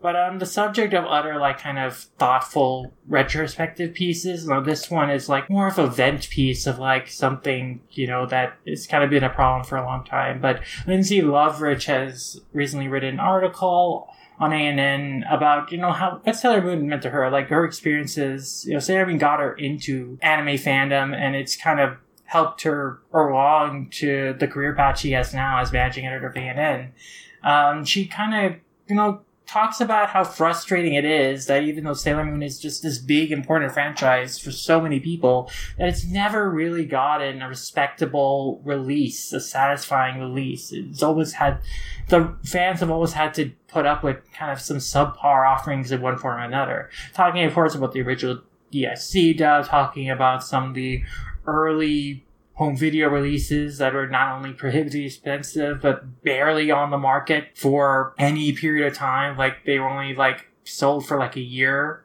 by A D V before being discontinued. It was, even then, it was just like the first two seasons only. And then, of course, the disappointment of Sailor Moon Crystal is like this big new adaptation people look forward for, just like turning out to be such a wash of an adaptation, such a disappointment. And then Viz's Blu-rays and that whole controversy, and how the they really botched that first Blu-ray. And it was so clear, like, they did not have the best masters, even though they tried to deny it. And of course, you know, that leaving a huge tarnished kind of stain on like Sailor Moon's home video release over here after it being long awaited for so many times. Talking about the different manga releases and the fact that like there isn't a single one of them that is lacking in some sort of translation problem, some sort of like weird localization decision that makes not really a single English edition truly satisfying for fans. And then, of course, it is all such a build-up to kind of the, the most recent kind of blemish on the franchise, which is, you know, the Sailor Moon Eternal films are now on Netflix, and they're, as films, like, they're beautifully animated and gorgeous and stuff, but there's an unfortunate tarnish in the fact that the A D R director for the dub was Todd Haberkorn, and Todd Haberkorn uh, is an outed sexual predator. Like, he, I mean, he admitted to an alleged rape Uh, accusation against him, like at the time of when all the accusations were coming out against Rick Mononia. He like there was one about Haberkorn that he kind of admitted to and then made a big deal about it. And then Lindsay was trying to, you know, have some follow-ups on this story, and, you know, Haberkorn was not only like extremely rude to her, like he went behind her back and emailed like her peers and like, can he trust her to be unbiased because she was, quote unquote, like a feminist and whatnot. And so he was like acting like such a asshole. Like, I mean, he's, you know, P O S and stuff like that. So you know, it kind of sucks that Sailor Moon, which is a feminist-minded series, like, people that, like, people, that so many women and girls, like, you know, it's so important to an entire generation of women and girls who got into anime, just in general, like, because of its messages, because of its themes, and it, it just sucks that, like, the A D R director of it, for these new films, like, probably the best animated-looking films, uh, installments of the anime franchise, is just a, a total creep and jerkwad, and it, it really sucks that, like, Sailor Moon just continues to kind of get the short stick, kind of continues to get blemishes on what should be, like, just a franchise that can be so easily enjoyed time and again. And I can definitely empathize with Lindsay's continued frustrations of, like, you know, wanting to look forward to new Sailor Moon things but continually being let down, like, every time. So I really appreciated that piece a lot. And my final recommendations, my final shout-outs for this time are basically kind of resource posts slash fundraiser posts. First is, you know, there's been a lot of chaos and awfulness going wrong with the conflict between Israel and Palestine right now, and Israel's aggression towards Palestine. So Anime Feminist has rounded up, like, a great collection of resources for the educating and supporting hashtag Free Palestine movement. So they offer a lot of good reading lists and a lot of good links to aid organizations if you want to help Palestinians in need right now.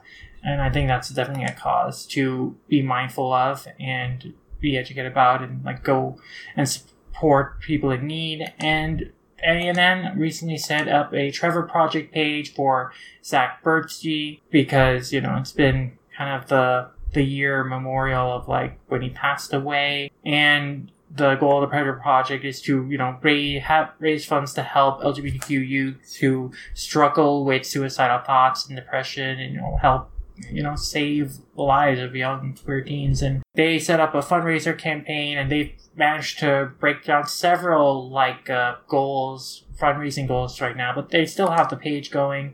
They still have an opportunity to uh, support the cause on the page, you know, to donate some funds on their fundraiser page. So definitely, I think, if you haven't yet, and I think it's a cause worth supporting, and it definitely, I think this is something that is such a wonderful tribute to what Zach stood for and what he believed in, that I definitely think uh, I, I really would recommend people check this out. And whatever amount that you can donate, uh, I think that would be just super, you know, wonderful. And uh, yeah, that about does it for my shout outs for this time. There were a lot of, but I kind of is like doing it for two because the next episode, the news episode, is so long that we couldn't do shout outs in this one. So a lot of stuff to catch up on and share with here, but there's a lot of cool stuff here to check out. So I hope you all look into them.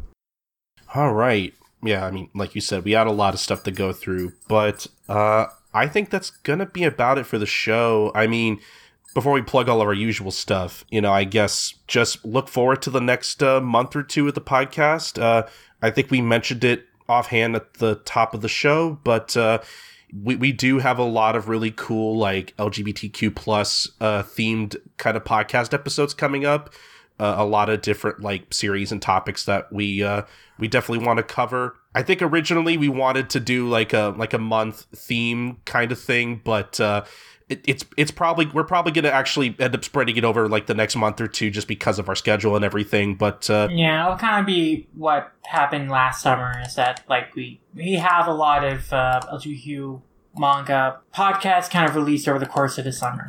Mm-hmm. Also, especially because we have a, I won't say which ones, but we have a few podcasts that uh, we have a little trouble kind of getting off the ground because of scheduling conflicts, but we are, we'll resolve those eventually. We'll, we'll make it work. It's, it's the return of our Dragon Ball podcast all over again. Um, but yeah, we'll, we'll eventually get those out, but basically just, just to say, you know, th- look forward to a summer full of L G B T Q plus themed podcast coming your way. Uh, this will not be the last one. And yeah, look forward to those. But uh, I think we can finally plug the rest of our stuff and head on out of here. Lum, where can the people find you? Yeah, you can find me at LumRamayasha on Twitter as LumRamayasha on a variety of places like Anime Show Revelation and any list for LumRamayasha. That's where you can find me. You can also read my reviews on all dash comic dot com. Got a lot of books coming in, got a lot of good reviews going out, so look forward to more on there. You can also find the other podcasts I do on all dash comic dot com. These include Lum Squad, the Urusei Yatsura Focus podcast I do with my good friend Andrew A C Yoshimura, where we explore the wonderful wacky world of Kodagashi's Urusei Yatsura. We've basically caught up on the manga releases, so now we're going into the films, and like we're really excited to dig into the films. Like we had a great discussion on Only You and Beautiful Dreamer. Like there's so much to talk about that we're going to be really exciting it into do. Like we're going to have one podcast just dedicated onto the history of the film and the legacy of the film, and one podcast dedicated to discussion of the film itself. So we're, there's a lot of exciting plans we have for Lum Squad. So look forward to more great years out uh, discussion on there if you're a fan. And of course, Manga Outside Movies, a show where we talk about anime movies. You can also find that on all dash comic dot com. And uh, basically, that's also, all those podcasts are also available on our podcast feed, just among our podcast feed. But the Lum Squad also has its own podcast feed, and you can follow Lum Squad on Twitter at Lum underscore squad as well. And on the subject of the other podcasts I do, I was recently a guest on to Toonami Fateful podcast recently, and it was a lot of fun. I was a guest on the JoJo's Bizarre Adventure Golden Wind podcast. We basically talked about the last third of Golden Wind, discussed like what we liked about the final stretch of the series, our thoughts on the arc as a whole, thoughts on Diavolo, like what we like about it and what we don't, uh, thoughts about the theme of JoJo's, uh, fate and destiny, and how Part five explores and approaches that theme, and how it kind of sets the stage up for further elaboration on that theme going forward in part six and beyond. So it was a great conversation touching base on a lot of great parts of Golden Wind.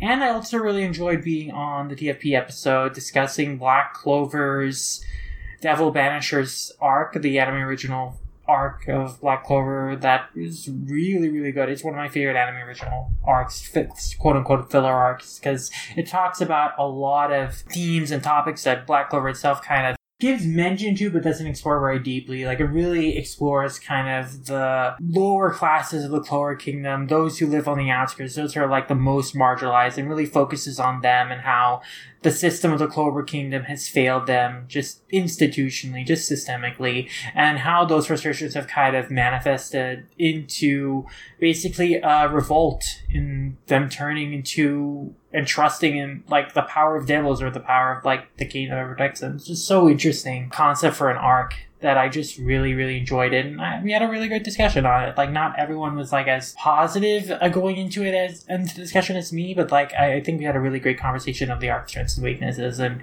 what really makes a good anime original storyline in general.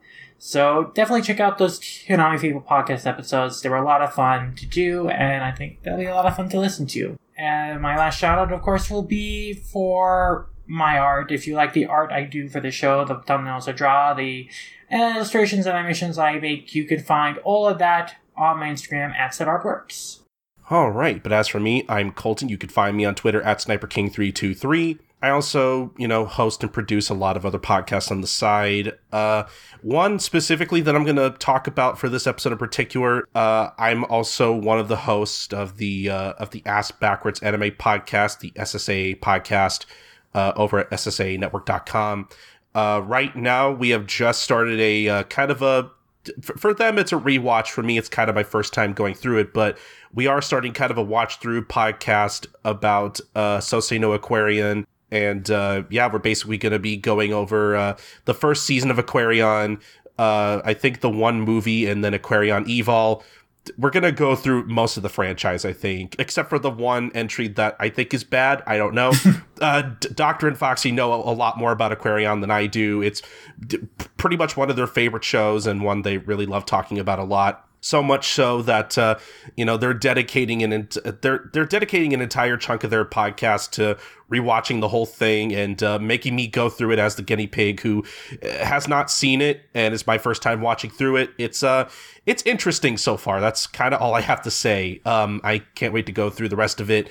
The first episode of that is out now. Uh, that's episode one fifty-one of the S S A podcast. We'll probably leave a link in the show notes along with everything else we've talked about. But uh, that's it, kind of. of in lieu of my usual try to promote on my podcast, just just go listen to that. We just put it up. It's fun. And if you're a fan of Aquarion too, uh, you know, all like twelve people in the universe who love Aquarion, uh, go go listen to it. It was it's it's pretty fun so far. Um, but as for basically everything else here, uh, you can basically listen to every episode of Manga Mavericks over at all dash comic dot com. This is where we post every episode first, unless you're a patron of ours at patreon dot com slash manga mavericks. Uh, we've already talked about our Patreon so much this episode, so I go through the whole spiel again. But uh, once again, I will say, if you enjoyed this episode of the podcast and our discussion on Solo Exchange Diary, Uh, we have a bunch of other podcasts like this, uh, a bunch of like one-off podcasts and stuff uh, that you can find at our five dollar tier in particular, where we post at least one bonus podcast at the end of every month, which are usually very exclusive to our Patreon. But once again, we wanted to upload this one in particular to promote our upcoming episode uh, covering uh, My Alcoholic Escape from Reality that we will be posting on our, on our Patreon exclusively. Uh, at the end of this month, at the end of June. Again, you can find all this and more at patreon dot com slash manga mavericks. Once again, it is the best place to support us. Uh, really helps to keep the lights on, et cetera, et cetera. Uh, we really appreciate all and any support you give us. Um, but as for everything else, you can follow us on facebook dot com slash all dot comic or on twitter dot com slash all comic underscore. But if you want to follow Manga Mavericks specifically, you want to follow us at manga underscore mavericks or at Tumblr at manga mavericks dot tumblr dot com for all the latest updates on the podcast. Subscribe to our YouTube channel at youtube dot com slash manga mavericks, basically for different like excerpts of the podcast and whatnot, and even some exclusive content every once in a while. Again, youtube dot com slash manga mavericks. Email us anything at manga mavericks at gmail dot com. Uh, what did you think about this episode of the podcast? Do you have any thoughts on uh, uh, all of Nagata Kabi's works? Um, you know, email us anything about like whatever manga you're reading, whatever manga you want to hear us talk about on the show, anything about manga or the podcast. You can just email us at manga mavericks at gmail dot com. We love getting emails, and we will read them on the show if you send them to us. Uh, but the most important thing, guys, is that you subscribe, rate, and review us on Apple Podcast or wherever you listen to podcasts. We're on so many different platforms, uh, but especially on Apple Podcast in particular, it really helps the visibility of our show, uh, helps us get out there to more listeners, and, uh, you know, we just appreciate any feedback you're willing to give us. Uh, we really take that very seriously and try to use it as best we can to kind of like, you know, just make the show that much better. And yeah, that's really going to be about it for this episode of the podcast. Uh, this has been episode one sixty-one of the Manga Mavericks podcast on all comic dot com. We will see you guys next time for episode one sixty-two. Bye, guys. Sayonara.